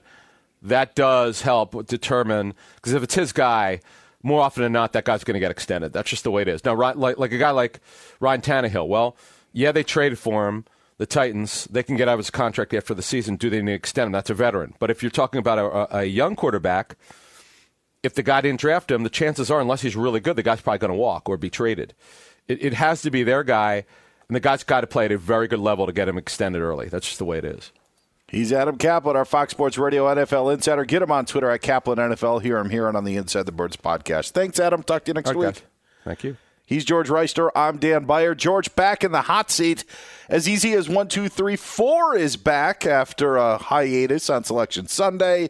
That's next. But first, David Gascon's here to give us the latest of what's happening in March Madness and so much more. What's going on, Dave? Guys, speaking of uh, trivia and questions, what is the best mascot still alive in the NCAA tournament? Oh, it's got to be the Peacocks. Got to be? Right? Got to be. Not the Red Raiders? Yeah, no. No. No. No. No. Maybe the Uh, Friars, a close second. Friars, it's good. Yeah, I'd go with that. All right. Iowa Sam? No? Yeah? Oh. Horned Frogs could be another good Horned one. Frogs is good. Bursch? Right. No? I am gonna go with the. Oh my gosh, this it's a tough one. I think I gotta go with just the Fighting Irish. They're it, it, it's a solid. It's a solid. You know, it's good in football, one Yeah. of the all-time best, and then in basketball, it's you know it's trying to come up. The nickname, the mascot, the logo, it all plays. Yeah. It does. It does. Uh, speaking of that, fellas, uh, Michigan State trying to push right now. They're down by four to Duke, 46 to 42. They were just down by nine seconds ago, but they've made a little bit of a run. Iowa State, Wisconsin, fellas getting things underway in the first half. Badgers up by a point, 14 13 is the tally there. Two games that are in the books. Villanova advanced to the Sweet 16. They beat Ohio State. Houston doing the same. They roll all over Illinois, 68 to 53. Tonight, Notre Dame, Texas Tech, Auburn, uh, Miami, and then you got Texas and Purdue. The nightcap is TCU and Arizona Wildcats are nine and a half point favorites in that ball game. Fells back to you. Thanks a lot, Dave. It is Fox Sports Sunday. He's George Wrighster. I'm Dan Beyer. Let's get it going. David Gascon, don't go very far. Iowa Sam is here. Ryan Bershinger, our executive producer, all serve as lifelines as George tries to get a perfect score of 10 in the game of easy as 1, 2, 3, 4. And you can play at home as well. George's goal is to just give me the correct answers when I give him a topic. Doesn't have to give me all the right answers, just some of them. And again, a perfect score of 10 is the goal. Over under today, it's not that it's extremely difficult. There's just a couple of different angles that we've got in the game. Seven and a half is the over under. Seven and a half is the over under today. Okay? Okay. This is one of the reasons why. Because to start out, I am asking for not one of two, I'm asking for one of one. Yes, one of one Pac 12 schools to have never appeared in a men's Final Four. There is one Pac 12 school that has never appeared in a Final Four. George Wrighster, who is that school? Oh my gosh. Okay. Um. Sheesh. Oh, thank goodness he said that. I thought you were going to go somewhere else with it. okay, so UCLA is for sure has happened. Arizona, Oregon. Um. Oh my God. And, and this also means, by the way, they may not have been in the Pac 12 conference at the time of the Final Four. Um, they may have been in a different league, but of the current 12 members, one of the schools has not made a Final Four. Oh my God. Um. I want to say Washington State or USC. No, no, no, no. US. I'm gonna go with Washington State. Is that your final answer? yeah. Yeah. Uh, all right. Is it Washington State? No, you had the State. you had the state part right. It was Arizona State. Oh, I almost chose the stinky Sun Devils. I almost chose them. Damn it. Damn it. I knew it. That was the first team I came to. He gave you a tell, George. I, I was going to say Sam actually did get that right. He did. Oh man, that burns even more. The Oh. lifeline unused. Ah, Washington State made it in 1941. They have uh, one. Damn it, uh, man. Final Four appearance. Hey. Don't worry. Perfect score, perfect perfect game. It's like a leadoff single. You still have an opportunity for a great game. Name two of three, George, wide receivers who made up the top three when it comes to receiving yards over the last three seasons. So the three leading receivers in the NFL over the last three years combined, receiving yards, I need two of the top three. Okay. I think that we're going to have to go with Davante Adams. He's got to be on the list. Um, and I am going to call a lifeline while I continue to think. I'm going to go with. Uh, I'm going to go with uh, Iowa Sam. Oh, okay. Well, should we throw Cooper Kupp into that picture? Just how big of a season he had oh, this past season. Yeah, and his last two seasons have been pretty damn. So you damn need big. two of three. Is that right? Yep, two Yes. of three. Two of three. So I definitely put Davante in there, and um, yeah, I would say Cooper Kupp, and then yeah, um, Okay. All right. Oh wait, wait, wait, wait, hold on. Are tight ends included or no? They are. But okay, All I'll, I'll put it this way: you don't need to include them. Okay, I'm gonna go with Davante Adams, and I am going to go with. Oh my God, who would have? Who was the leaders in 2019? Oh, he does not want to take Sam's advice. All right, I'm gonna take Sam's advice. All right, final answer. Yeah. All right, show me Davante Adams. There he is, 3,924 yards, and show me Cooper Kupp. Number one on the list, like four Stefon thousand. Diggs. He was. He had to be third. Stefon Diggs was third. Cooper Kupp was number one, 4,082 yards. So two of three so far for George Wrighster here in easy as one, two, three, four. Seven points still available. George will attempt to get those. Wisconsin up 16 13 on Iowa State.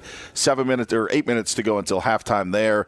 Duke up 52 44 on Michigan State. 14 minutes left to go in that one. George's quest to finish 9 out of 10 wraps up next here on Fox Sports Sunday. The Nikki Glazer Podcast. Her roast of Tom Brady stole the show. Now she's talking about it on the latest episode of the Nikki Glazer podcast. I said, tell Tom Brady that I'm the Tom Brady of roasting. Lots of people roasted the GOAT, but only Nikki is still being talked about. Every time I refresh my DMs, it's 14 blue check marks of people I didn't even know who knew me are writing like paragraphs to me. Hear that in all episodes of the Nikki Glazer podcast on America's number one podcast network, iHeart. Open your free iHeart app and search the Nikki Glazer podcast to start listening. MTV's official Challenge podcast is back for another season. And guess what? So are we. Just in case you forgot, I'm Tori Deal. I'm a six time finalist and a challenge champion. And I'm Aneesa Ferreira, and I've been gracing your screens for the last two decades. I am a veteran challenger and challenge all star. And speaking of All Stars, All Stars 4 is finally here. I'm going to be honest, I literally thought this day was never going to come. Well, the challenge gods have answered our prayers, and we're going to be right here along with you fans covering every episode on the podcast. And this season takes it to a whole new level. Old school legends, modern power players, redemption seekers, and ex lovers are all competing in Cape Town, South Africa for the prize of $300,000. Anyone can win, relationships matter, and only one All Star will claim the title of Challenge Champion. Listen to MTV's official Challenge podcast on the iHeartRadio app, Apple Podcasts, or wherever you get your podcasts.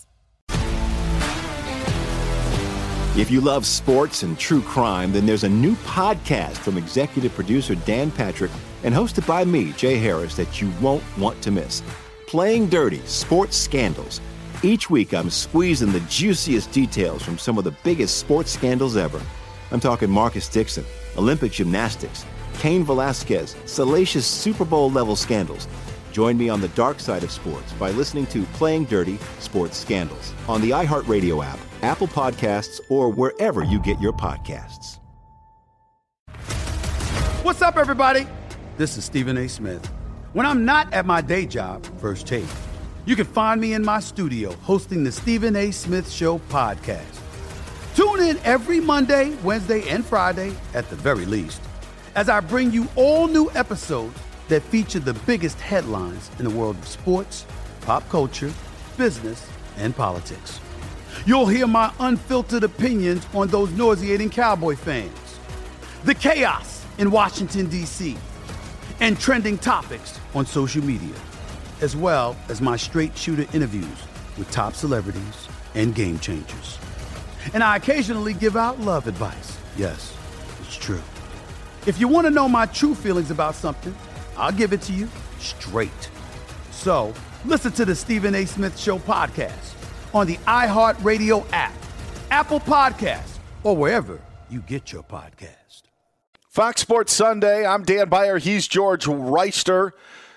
Quick update from the NCAA tournament. Duke's on top of Michigan State 59 52 with a little more than 11 minutes left to go in that game. Five minutes left to go in the first half. Wisconsin leads Iowa State playing in Milwaukee 21 to 17 in that 3-11 matchup in the Midwest region. George Wrighster right now is two of three and easy as one, two, three, four.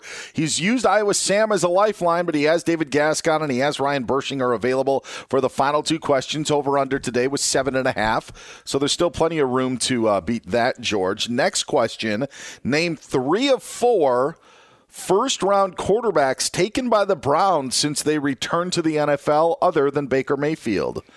So we know Baker went number one a few years back. I need three of the four other quarterbacks the Browns took in the first round of the NFL draft since they returned to the league in 1999. Okay, so there's obviously there's going to be Eric Couch, right? Uh, because I think they drafted him in 2000, or no, no, no, sorry, in '99, and then there was, geez Louise, there's Baker Mayfield. Wait, wait, wait, only first round draft picks? Yes, only first round draft picks. There have been four others. Yeah, Brandon Weeden and oh gosh, wait, Couch, Brandon Weeden. Oh my God, I almost forgot because he does a show right here on Fox on Fox Sports Radio. Brady Quinn, man. Okay, so your final answers: Couch, Quinn, and Weeden. Is that that it? No. Yeah. Yes, and and that just made me think about our man Johnny Manziel as well. Okay, so which three do you want? You I want- don't care. Okay. You can, you could. They're all right. All right, all right. We're gonna go. Show me Brady Quinn. 2007. Yes. Show me Brandon Weeden. 2012. Show me Johnny Manziel. Yeah, 2014. There's your three points. It was Tim Couch, not Eric Crouch. Even though you said Couch, but Tim Couch also in 1999. I said Tim Couch. you said Eric, but that's No, that's why I just wanted no, to make I think sure. Your brain heard it. But No, Oh, we, we heard it too. You said Eric. Yes. It's okay. lies. Lies. hey, I'm doing you a favor by allowing that. I could have just said, okay, Eric Couch, and then let you go with it. But no, you got three points. Yeah, Couch in 99. Brady in 2007, Weeden in 2012, and Manziel in 2014. All right, George, five points. Again, the over under, seven and a half. So you just got to get three of these last four to uh, hit the over. Here we go. If you get all, if you get all of them, then you get a score of nine, which is very, very good. George, name four of the five schools that Coach K and Duke have defeated in their national title game wins. So Coach K has won five national championships in his career, going up against Michigan State right now, up five with 11 minutes to go. Name four of the five schools that Coach K and Duke have defeated in those national championship games. Mm, okay, so I know for sure Butler, right? So you have Butler that they have defeated, and they. All right, who do, who do I have left? I have Ryan B- B- Bershinger, Bershinger, left. yep, and David Gascon. Okay, so we will go with Ryan first. Oh, oh, and I'm going to go with Kentucky, and I'm going to go with Ken- Kentucky as well. So who do you have, Ryan? I think Michigan as well. That's the only other guess I've got. Okay, and how about you, sir? David Gascon? Yeah, David. I Uh, was just like, making who do sure because I know George forgot me. Um, forgot me by name anyway. I, the one guess I might have would be like Michigan State. I don't think they played Michigan State in the national championship. Xavier? No. Does Iowa Sam? Do you know the? Do you know these? Do you know any? Don't say it. Don't say it. But do you know Um, any that they're missing? Uh, no, no. I was thinking along those lines. What about like a Florida? Okay, so All I'm right. hold Final up, answer hold time. up, Hold up, because they won back to back early in his career. One minute to go. I'm going to go with Michigan, Butler, and then oh my God, they beat Gilbert Arenas when I was in school. Uh, Arizona Okay.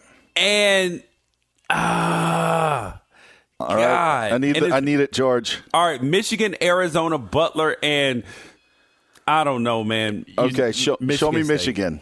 Show me Michigan. There it is, 1992. Show me Butler. Show me Butler, 2010. Nice. Show me Arizona. Nice. Yeah, 2001. And is it Michigan State? No! Kansas in 1991 and Wisconsin in 2015. Come on, Iowa Sam, Were the other answers. Eight points for George Wrighster. A job well done. He is George Wrighster. I'm Dan Beyer. Coming up next, do we know the Packers' plan? We'll talk about it here on Fox. Fox Sports Radio has the best sports talk lineup in the nation. Catch all of our shows at foxsportsradio.com. And within the iHeartRadio app, search FSR to listen live. Oh, we have a first to 50 game brewing right now in the NCAA tournament. And could it be the last game from Coach K? It's what we're watching here on Fox Sports Sunday, all developing in the next 60 minutes or so. You heard David Gascon say Duke in a nail biter with Michigan State, and they're about to go to half in Milwaukee with Iowa State and Wisconsin in that 25 24 battle. Wisconsin's Chucky Hepburn had to leave after turning his ankle, so the ball uh, carrying duties, ball handling duties, if you will, for the Wisconsin Badgers now will be divvied up between Brad Davison and Johnny Davis and some help from their bench. I use the football term in ball carrying, but ball handling uh, situation with the Badgers. Little on ice because that's where Chucky Hepburn's ankle is. He's George Wrighster. Get him on Twitter at George Wrighster. You can find me on Twitter at Dan Beyer on Fox. Maybe it's apropos for how physical this game is right now that it is a football game between Wisconsin and Iowa State, 25-24. Did you expect anything else? Like these are No. two rock rock fight universities. Like Yes. they are rock fight football teams, rock fight basketball teams. Like th- they don't do anything easy. You wanna know what- you have to go the hard route, and I hope whoever it is, I hope you took the under in the game. We joked earlier about uh, the Iowa men's basketball team losing in the NCAA tournament on Thursday, and then the Iowa women losing today in the second round. To really tell you on how much of a non-Hawkeye weekend it is, Wisconsin's playing Iowa State in the NCAA tournament because you can, you know, Iowa. If you want to talk about teams that they can't stand, you know, Iowa State right there.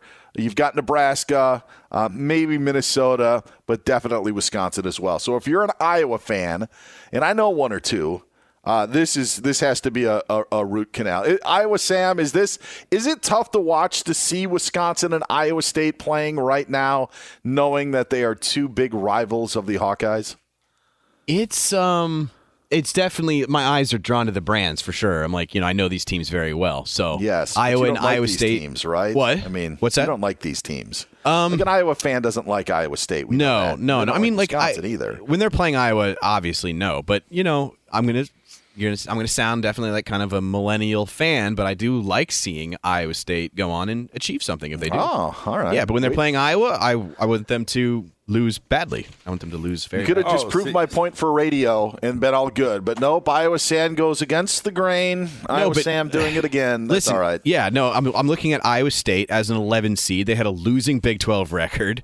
You know, their offense is sometimes like, like watching paint dry, and and so to see them in a lot in a tight battle with Wisconsin, the Big Ten champion, and Iowa's not in the tournament anymore. It, it's uh, it's it's disappointing for sure. That's actually Oh, the see- description on DirecTV, George. Did you know that? It says Iowa State versus Wisconsin. If you're ready to watch paint dry, buckle up for the next two hours. Buckle up. That's what the info see- says. We're hitting See- five see- miles an hour. See, me, I have no ill will against other Pac 12 teams, especially like when it comes to the tournament, if my team is still playing. If, if my team is still playing, you guys can keep on winning because we'll just beat, beat you at some point. But at the point in time where my team loses, eh, not I'm I'm I'm not really in it on Washington or well Washington's never in the tournament, so we don't even have to talk about them.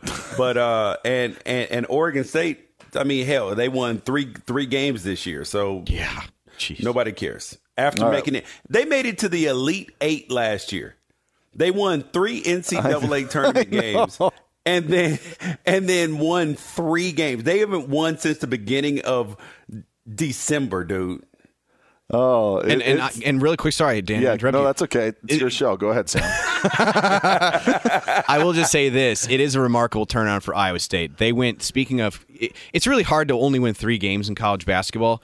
It's even harder just to win two games, which is what Iowa State did last year, going two and twenty-two, and winning no games What? in the Big Twelve. They went two and twenty-two in Steve Prohm's last year. Fire him, bring in T.J. Otzelberger, former Iowa State assistant, and now they're back in the tourney, and they've already won a game. Two and twenty-two to twenty-one and eleven, or whatever they are. That's Okay, crazy. so maybe it wasn't all the players. It was the, the talent was there. The, the, there's no fans in the stands. That was uh, a hindrance, and Steve Prohm, I guess, just threw the towel in. I don't know. I, I did make on Twitter my official rankings of calls that refs like to make during this NCAA tournament. The amount of charge calls during this tournament so far, just through the moon. I mean, any opportunity that that a referee can make to call a charge is is going to be taken. That is, they Oh, will- yeah. it, I mean, it is it is absurd. They also love to call jump ball on usually what are foul situations, but then they will also grant a timeout on a scrum on the floor when nobody has possession. Doesn't make any sense. Uh, foul on the yesterday, dude. yeah, Baylor, Dude, North Carolina. But you are right about those charges, dude. In the um, eh, dude, and when people just flop on the ground, you're like, come on, come on, bro. Come Yeah. on, please just stop. Just, just, just make it stop because we saw that a couple times when Gonzaga was playing last night against Memphis. Just like, come on, come on, can we stop with the charges? And yeah, because because in, in college basketball, they will let you slide up underneath a guy and be like, charge. Or just, uh, I mean, it's it's frustrating. It's wholly Uh, frustrating. Wisconsin letting Iowa State get a sneaky basket right at the end of halftime. So the Cyclones go in to halftime with a one point lead over Wisconsin. Oh, 27 George! Oh, George hit the 26. first half under, and Iowa State. Nice. Oh, there, there, there it is. So an 11-3 matchup while Duke and Michigan State are tied up at 65. If cold You love to candidate calls aren't turning into hot hiring leads, then you need Indeed because Indeed's powerful hiring platform makes it easy to attract, screen, and interview candidates all from one place. Find your next great hire visiting Indeed.com slash credit. And speaking of Indeed, with the tournament in full gear, be sure to check out the Bracket Challenge standings at foxsportsradio.com for Fox Sports Radio's Million Dollar Bracket Challenge powered by Indeed. The NFL draft is a month away. The Green Bay Packers now have a first round pick or an additional first round pick in that trade of Davante Adams to the Raiders. Also got a second rounder as part of that deal. I know on the surface, and in the immediate the immediacy of the 2022 season, George, it is almost blasphemy that the Packers would be trading away Davante Adams, Aaron Rodgers' favorite target. We spoke with Adam Caplan last hour, who said, "Yeah, Rodgers probably didn't realize that the Packers were going to trade him when he agreed to his deal uh, to to come back and get." Paid a lot, a lot, a lot of money. But he was reportedly notified as they were making the deal, and there was nothing he could do because he signed his contract. But I, I just I, I want to say two things.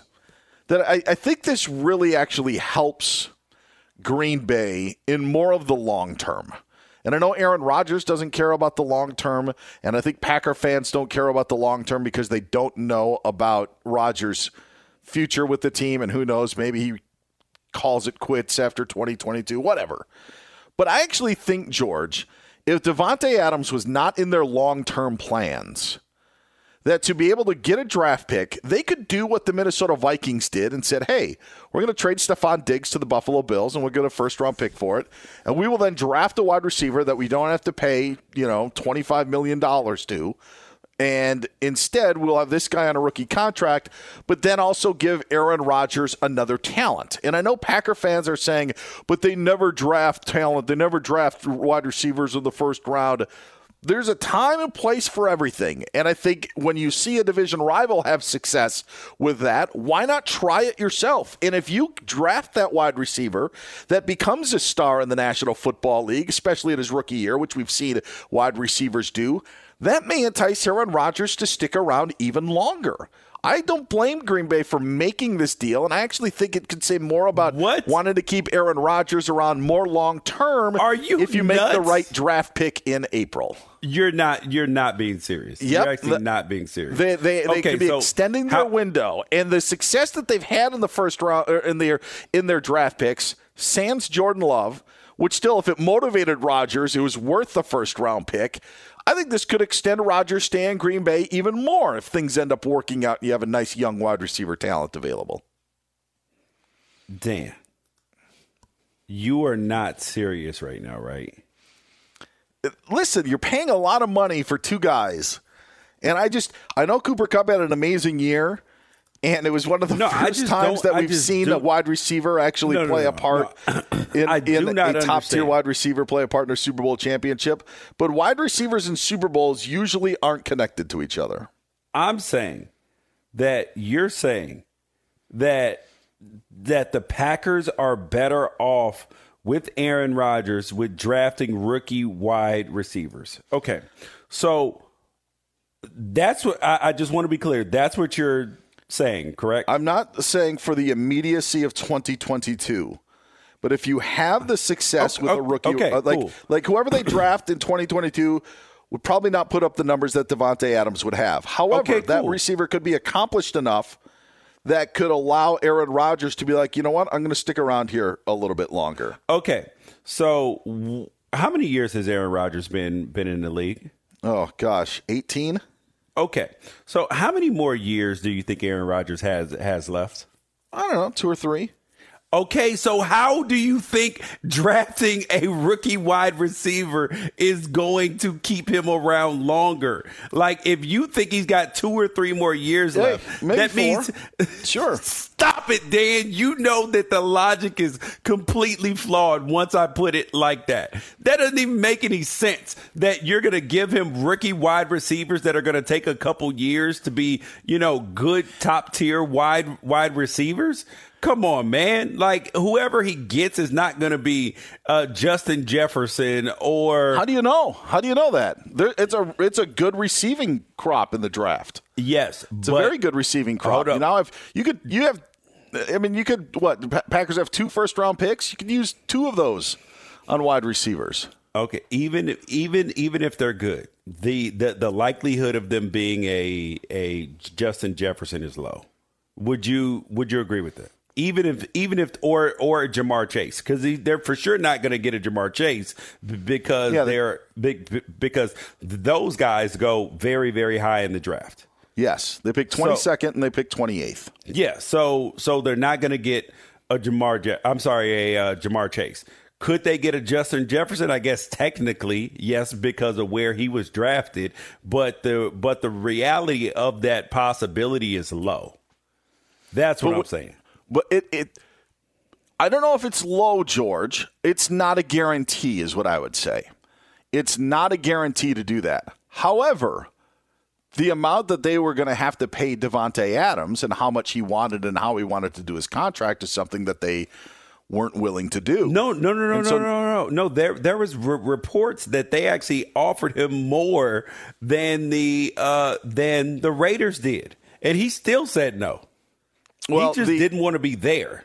because he was turned off from what Adam Caplan said early from Yeah. the early negotiations that he had with them.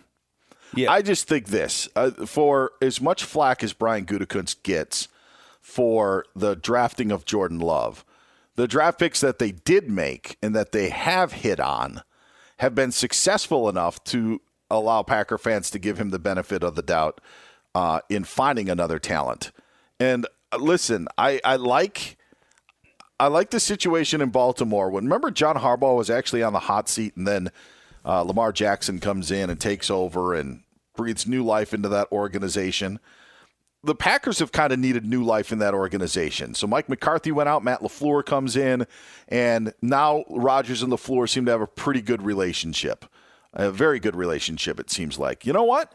Yeah, Aaron Rodgers loves Davante Adams, but guess what? Maybe you find your new target. Someone that Rodgers can can mentor and you're not paying nearly as much. Just again, like the Minnesota Vikings did. And I, I, I give Gutekunst the opportunity to make that pick. I think it's a better long term play than saying we'll franchise tag Davante Adams again, making him play one season and then he'll leave. Doing this actually, I think, allows them to have Aaron Rodgers be around longer and make him happier. That's the way it is, George. I know it's not popular, but hey, you draft that star, you draft that star wide receiver, and all of a sudden Aaron Rodgers is like, wow, I get to play with this, you know, freak. Look out. Yep. Yeah. He's. He's George Wrighster. thinks I'm crazy. I'm yes. Dan Beyer. This is what's going on in the NCAA tournament. Michigan State leads Duke 70 to 69. 343 left to go in that contest in Greenville, South Carolina. Iowa State's up on Wisconsin 27-26 at the half, while Notre Dame and Texas Tech are just underway. Early lead for the Fighting Irish 5-4, 2 minutes into that one. We'll give you the conclusion of what's happening between Duke and Michigan State. Plus, we'll check in with Aaron Torres, our college basketball insider and Fox Sports Radio host on what's happened in the tournament and what could happen as well later on today in the tournament and so much more. Get George on Twitter at George Wrighster. You can find me on Twitter at Dan Beyer on Fox. Could this be Coach K's last game? You'll find out next year on Fox Sports Radio.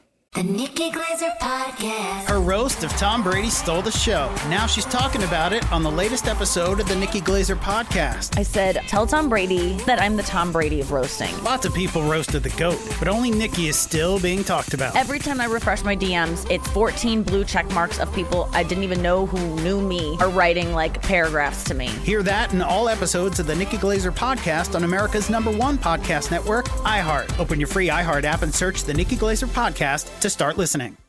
MTV's official Challenge podcast is back for another season. And guess what? So are we. Just in case you forgot, I'm Tori Deal. I'm a six time finalist and a challenge champion. And I'm Aneesa Ferreira, and I've been gracing your screens for the last two decades. I am a veteran challenger and challenge all star. And speaking of all stars, All Stars 4 is finally here. I'm going to be honest, I literally thought this day was never going to come. Well, the challenge gods have answered our prayers, and we're going to be right here along with you fans covering every episode on the podcast. And this season takes it to a whole new level. Old school legends, modern power players, redemption seekers, and ex lovers are all competing in Cape Town, South Africa for the prize of $300,000. Anyone can win, relationships matter, and only one All Star will claim the title of Challenge Champion. Listen to MTV's official Challenge podcast on the iHeartRadio app, Apple Podcasts, or wherever you get your podcasts. If you love sports and true crime, then there's a new podcast from executive producer Dan Patrick and hosted by me, Jay Harris, that you won't want to miss. Playing Dirty Sports Scandals. Each week, I'm squeezing the juiciest details from some of the biggest sports scandals ever. I'm talking Marcus Dixon, Olympic gymnastics, Cain Velasquez, salacious Super Bowl level scandals. Join me on the dark side of sports by listening to Playing Dirty Sports Scandals on the iHeartRadio app, Apple Podcasts, or wherever you get your podcasts. What's up, everybody? This is Stephen A. Smith. When I'm not at my day job, First Take, you can find me in my studio hosting the Stephen A. Smith Show podcast. Tune in every Monday, Wednesday, and Friday, at the very least, as I bring you all new episodes that feature the biggest headlines in the world of sports, pop culture, business, and politics. You'll hear my unfiltered opinions on those nauseating Cowboy fans, the chaos in Washington, D.C., and trending topics on social media, as well as my straight shooter interviews with top celebrities and game changers. And I occasionally give out love advice. Yes, it's true. If you want to know my true feelings about something, I'll give it to you straight.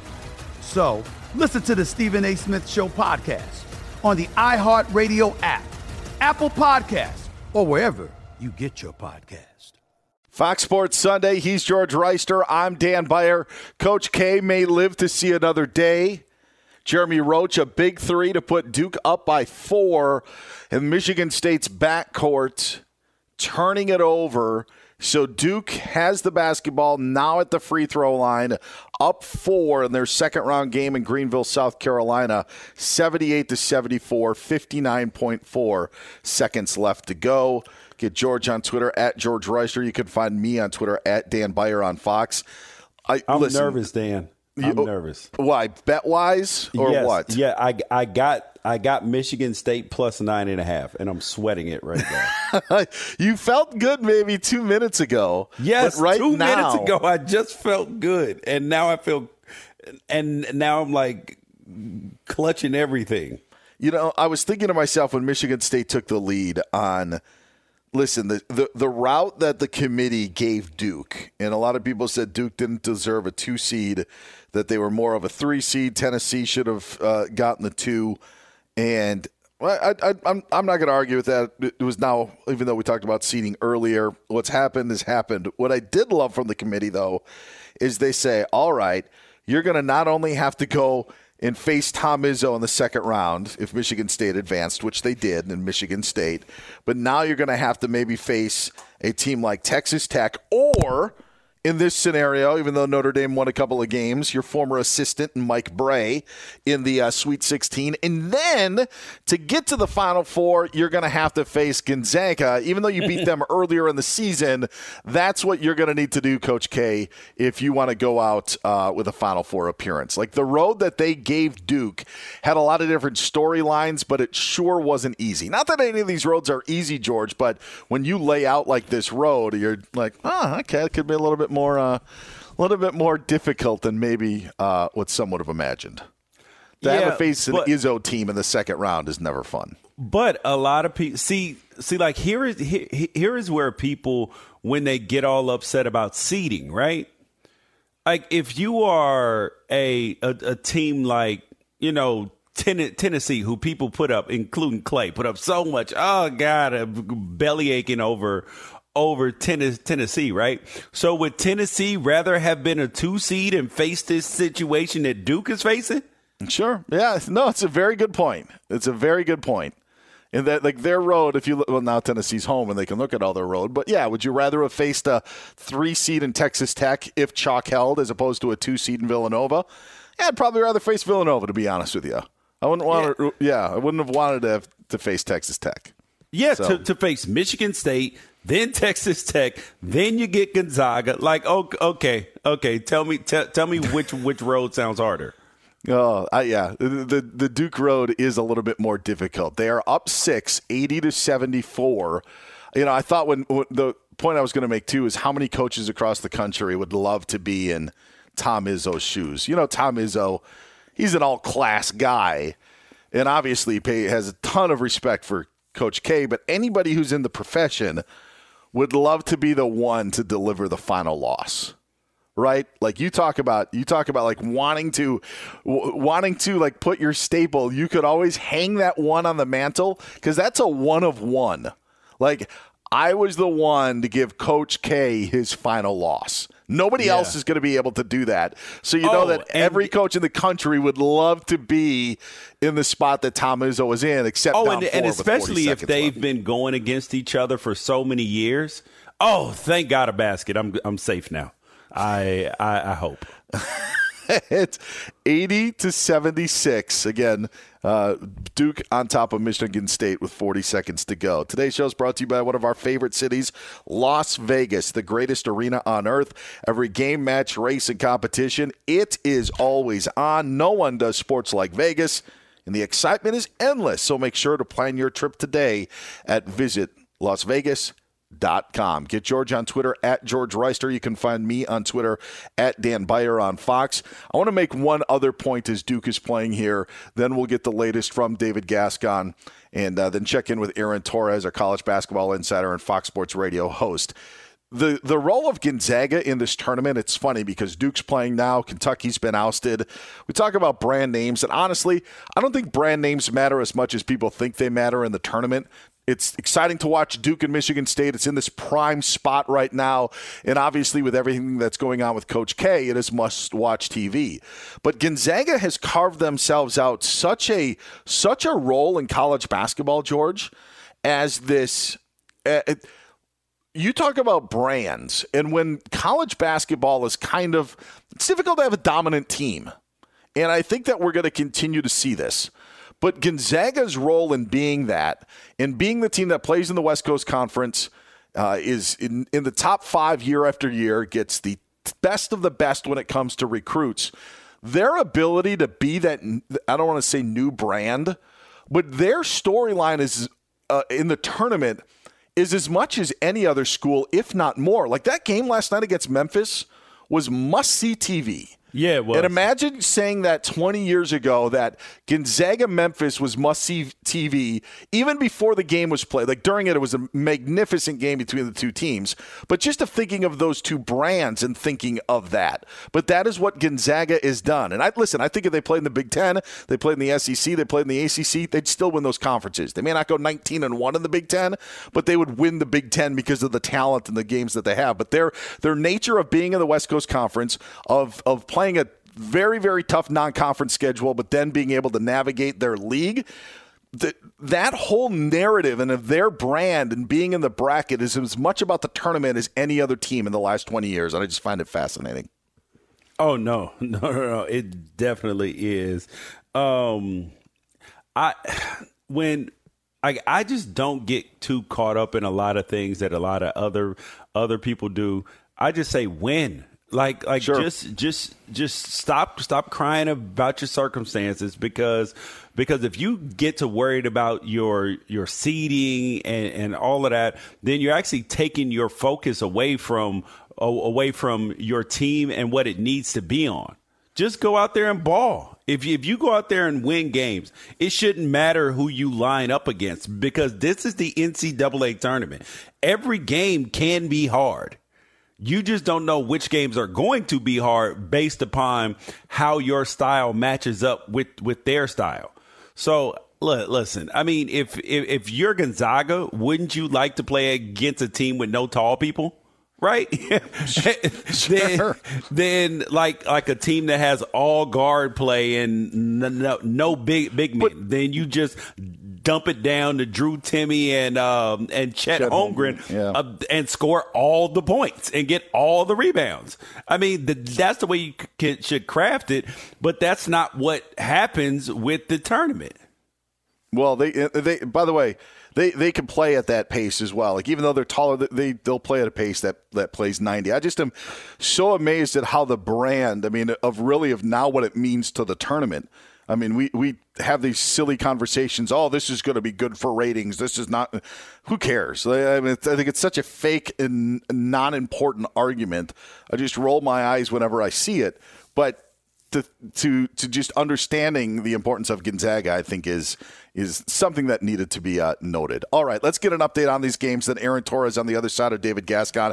All right, Dave, what do we got going on? Does George need to sweat with that Michigan State bet? I don't know, but never say sweat when you're not the only one that's betting on a game, George. How about? Ooh, d- How about Dave that? on the other side of that? No, I'm actually Oh. on the same side. Okay, but- all right. But they got to foul, and they're going to foul, but they also need to make some shots, too. So, George, uh, temper that a bit, all right, please? And I don't What know how do you you mean? Dude, I, I, am dude, saying you're not I the know only that one that, that has part of it action is- on this. I'm saying I know that that part of it is coming, the the foul part of it, Yeah. and the most important part of the foul part of it is that you have to make shots of your own. So it, as long as Michigan State continues to make shots, I don't care. I mean, there's no guarantee that they will. How did you get nine and a half, by the way? I caught it in in game. Oh, all right. Uh, when when Michigan State was down five points in the first half, it bumped up to nine and a half. I was like, dang! I, I was banging the button. I was like, come on, let it in. Oh, man. Well, we'll find out here in a couple seconds. Duke leads right now over Michigan State, 81 76. 16 and a half seconds to play in regulation. Duke is at the free throw line. It'll be a double bonus from here on out. Iowa State trailing Wisconsin now 28 to 27. Texas Tech 13 10 over Notre Dame. That ball game just got underway. Two games in the books already. Villanova beat Ohio State. Houston moving along to the Sweet 16, 68 to 53 over Illinois. Uh, National Football League. La'el Collins goes to the Cincinnati Bengals. Rashaad Penny one more year in Seattle. And then Major League Baseball. Trevor Story has a six-year deal in place with the Boston Red Sox for 140 million dollars. Right now, guys, it is 83-76. Michigan State is down. Final seconds of this sucker. It is close to being over.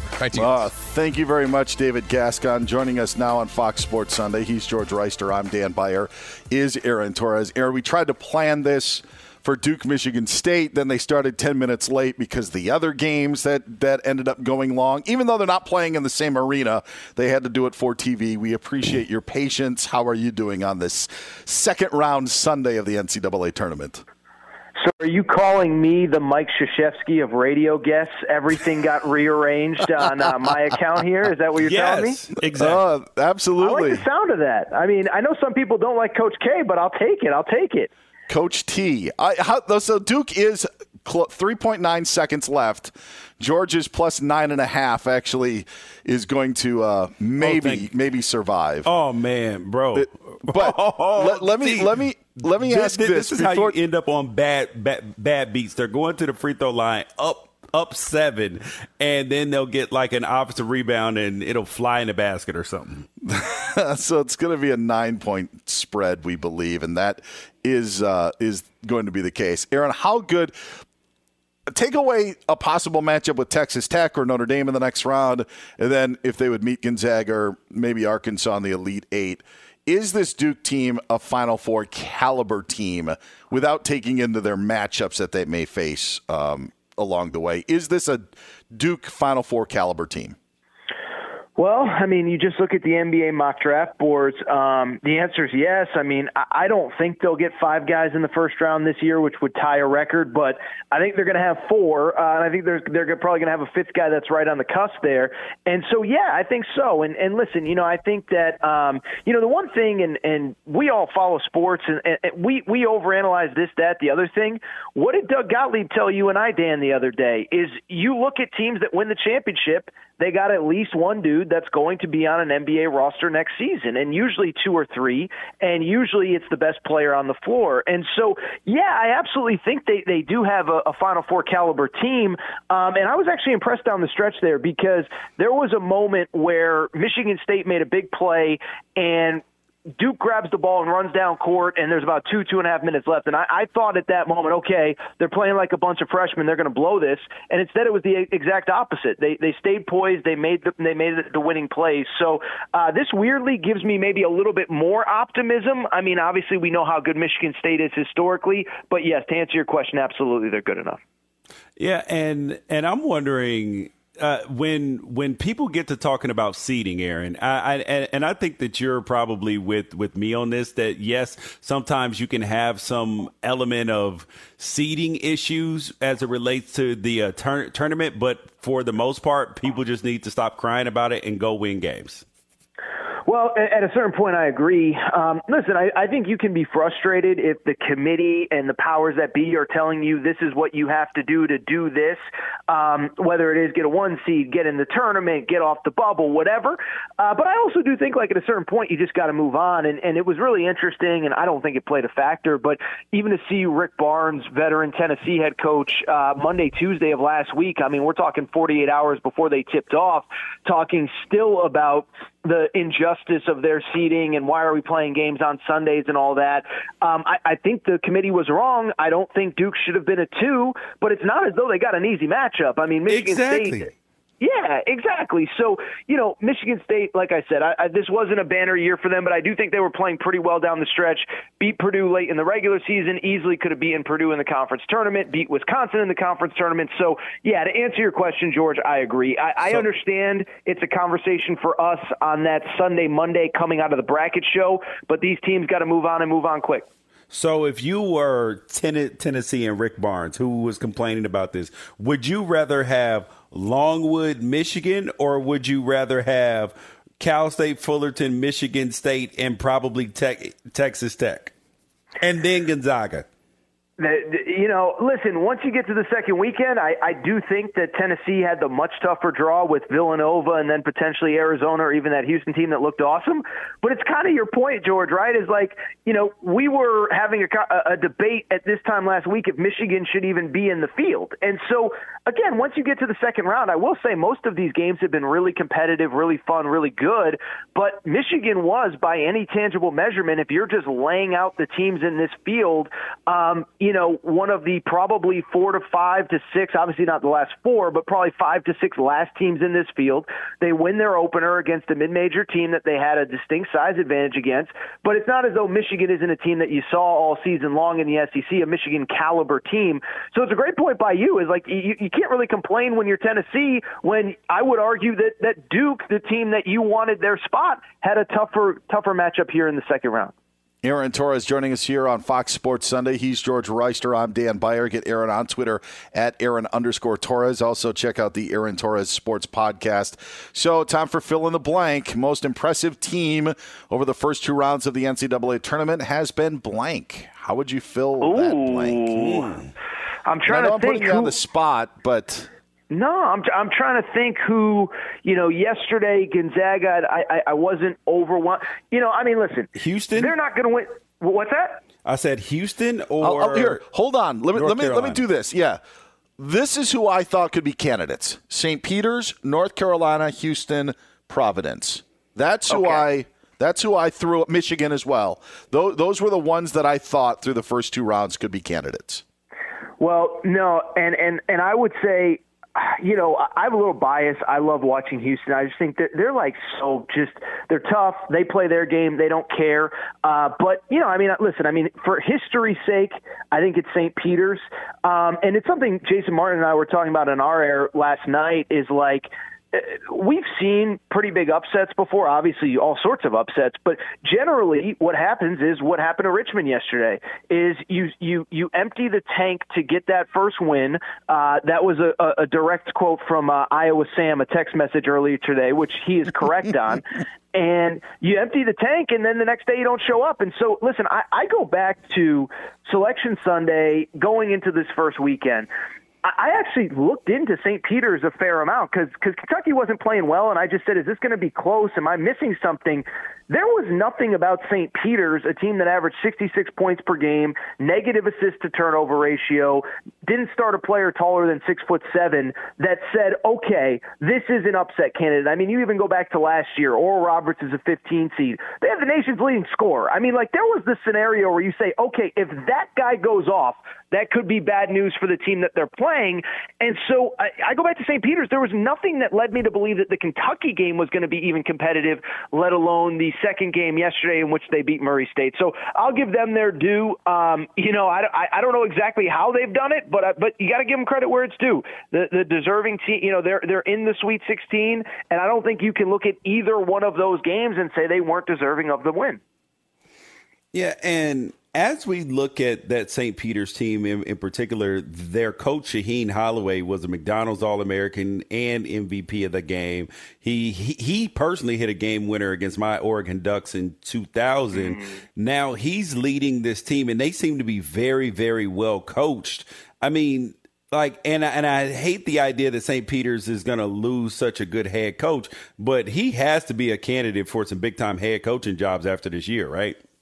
Well, absolutely, and I mean, I'm sure you saw George, but you know, Friday night late in San Diego, um, you know, Seton Hall loses by a million, um, and Kevin Willard is asked. Kevin Willard's been linked to the Maryland job forever, and he's asked about the Maryland job, and he says, "Well, you know, I'm gonna I'm gonna go talk with my agent, but let me tell you."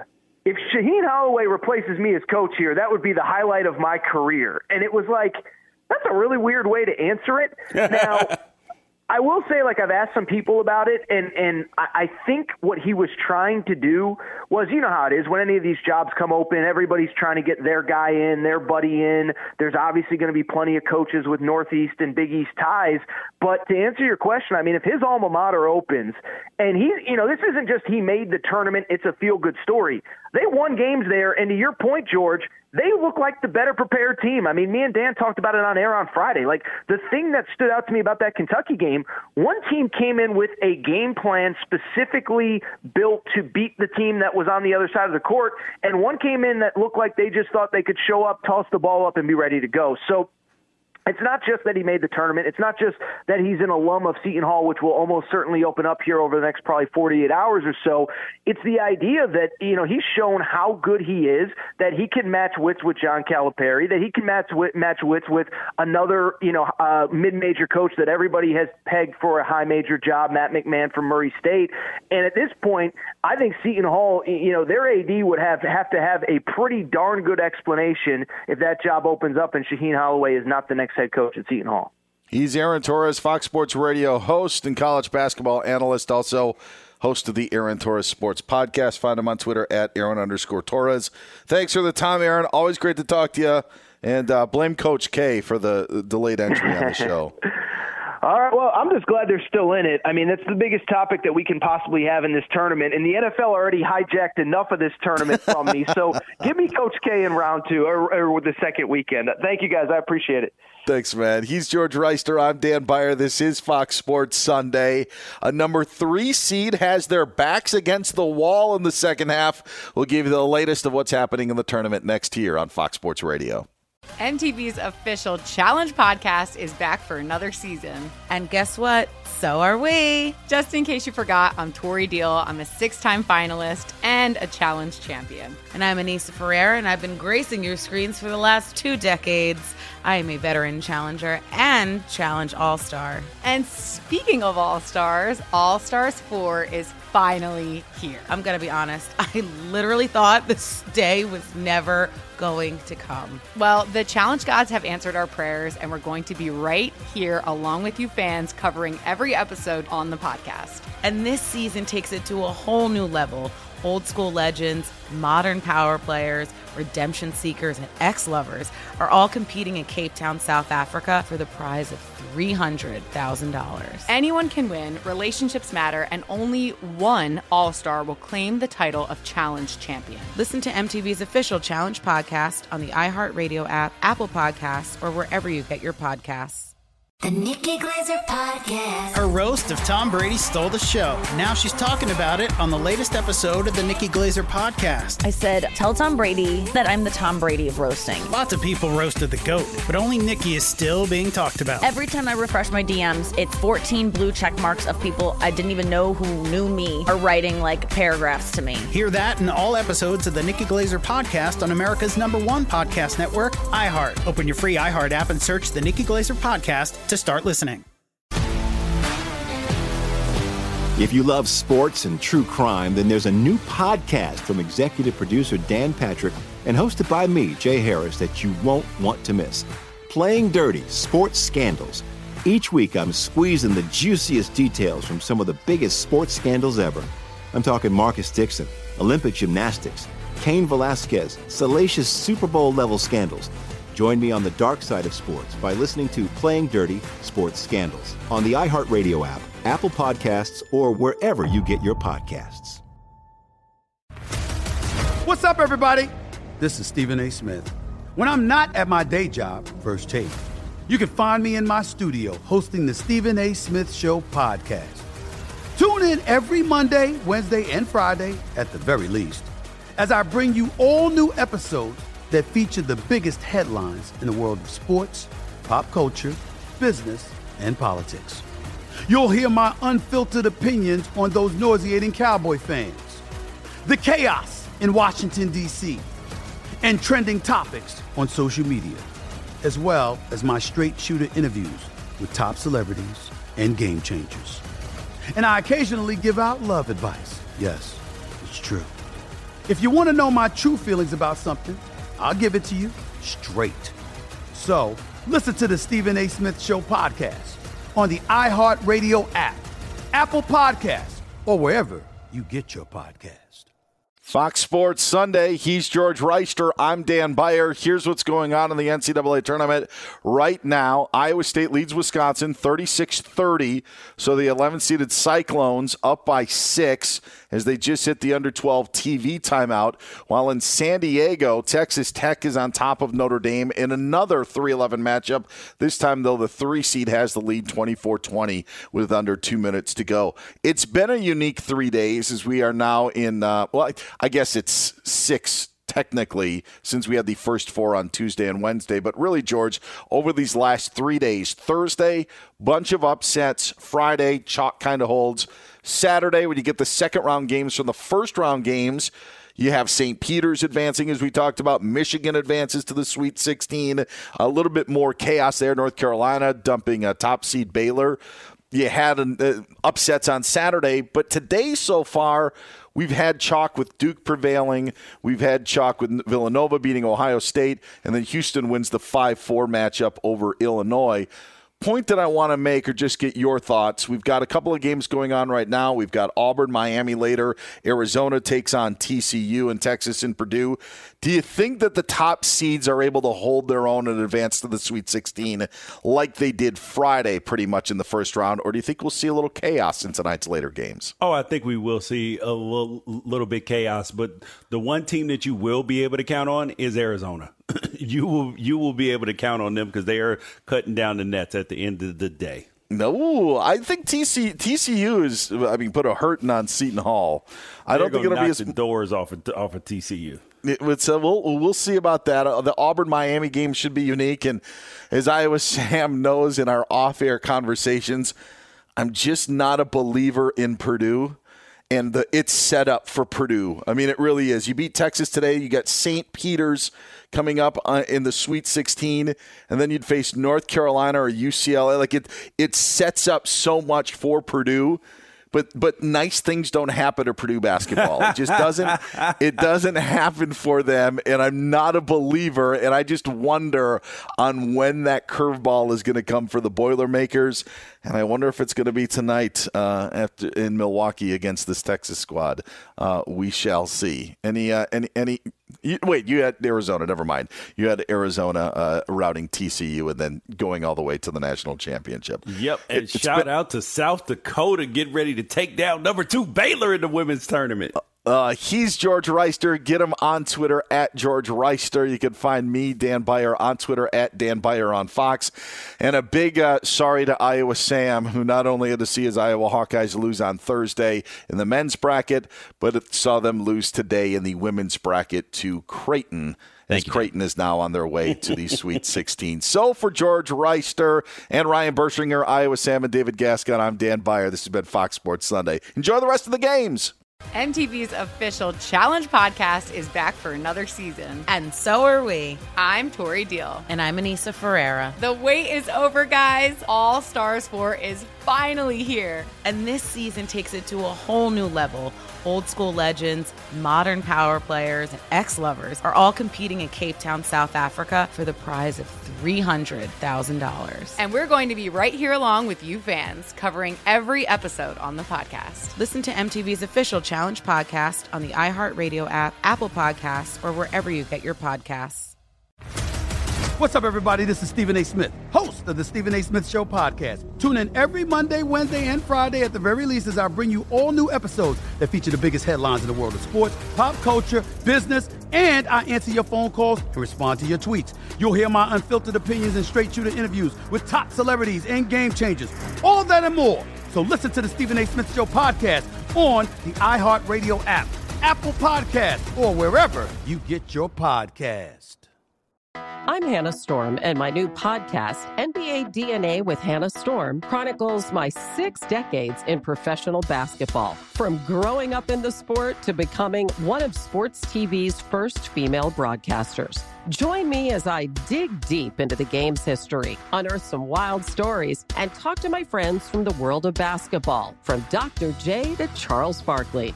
It's been a wild ride, and now I get to take you with me. Listen to NBA DNA with Hannah Storm on the iHeartRadio app, Apple Podcasts, or wherever you get your podcasts.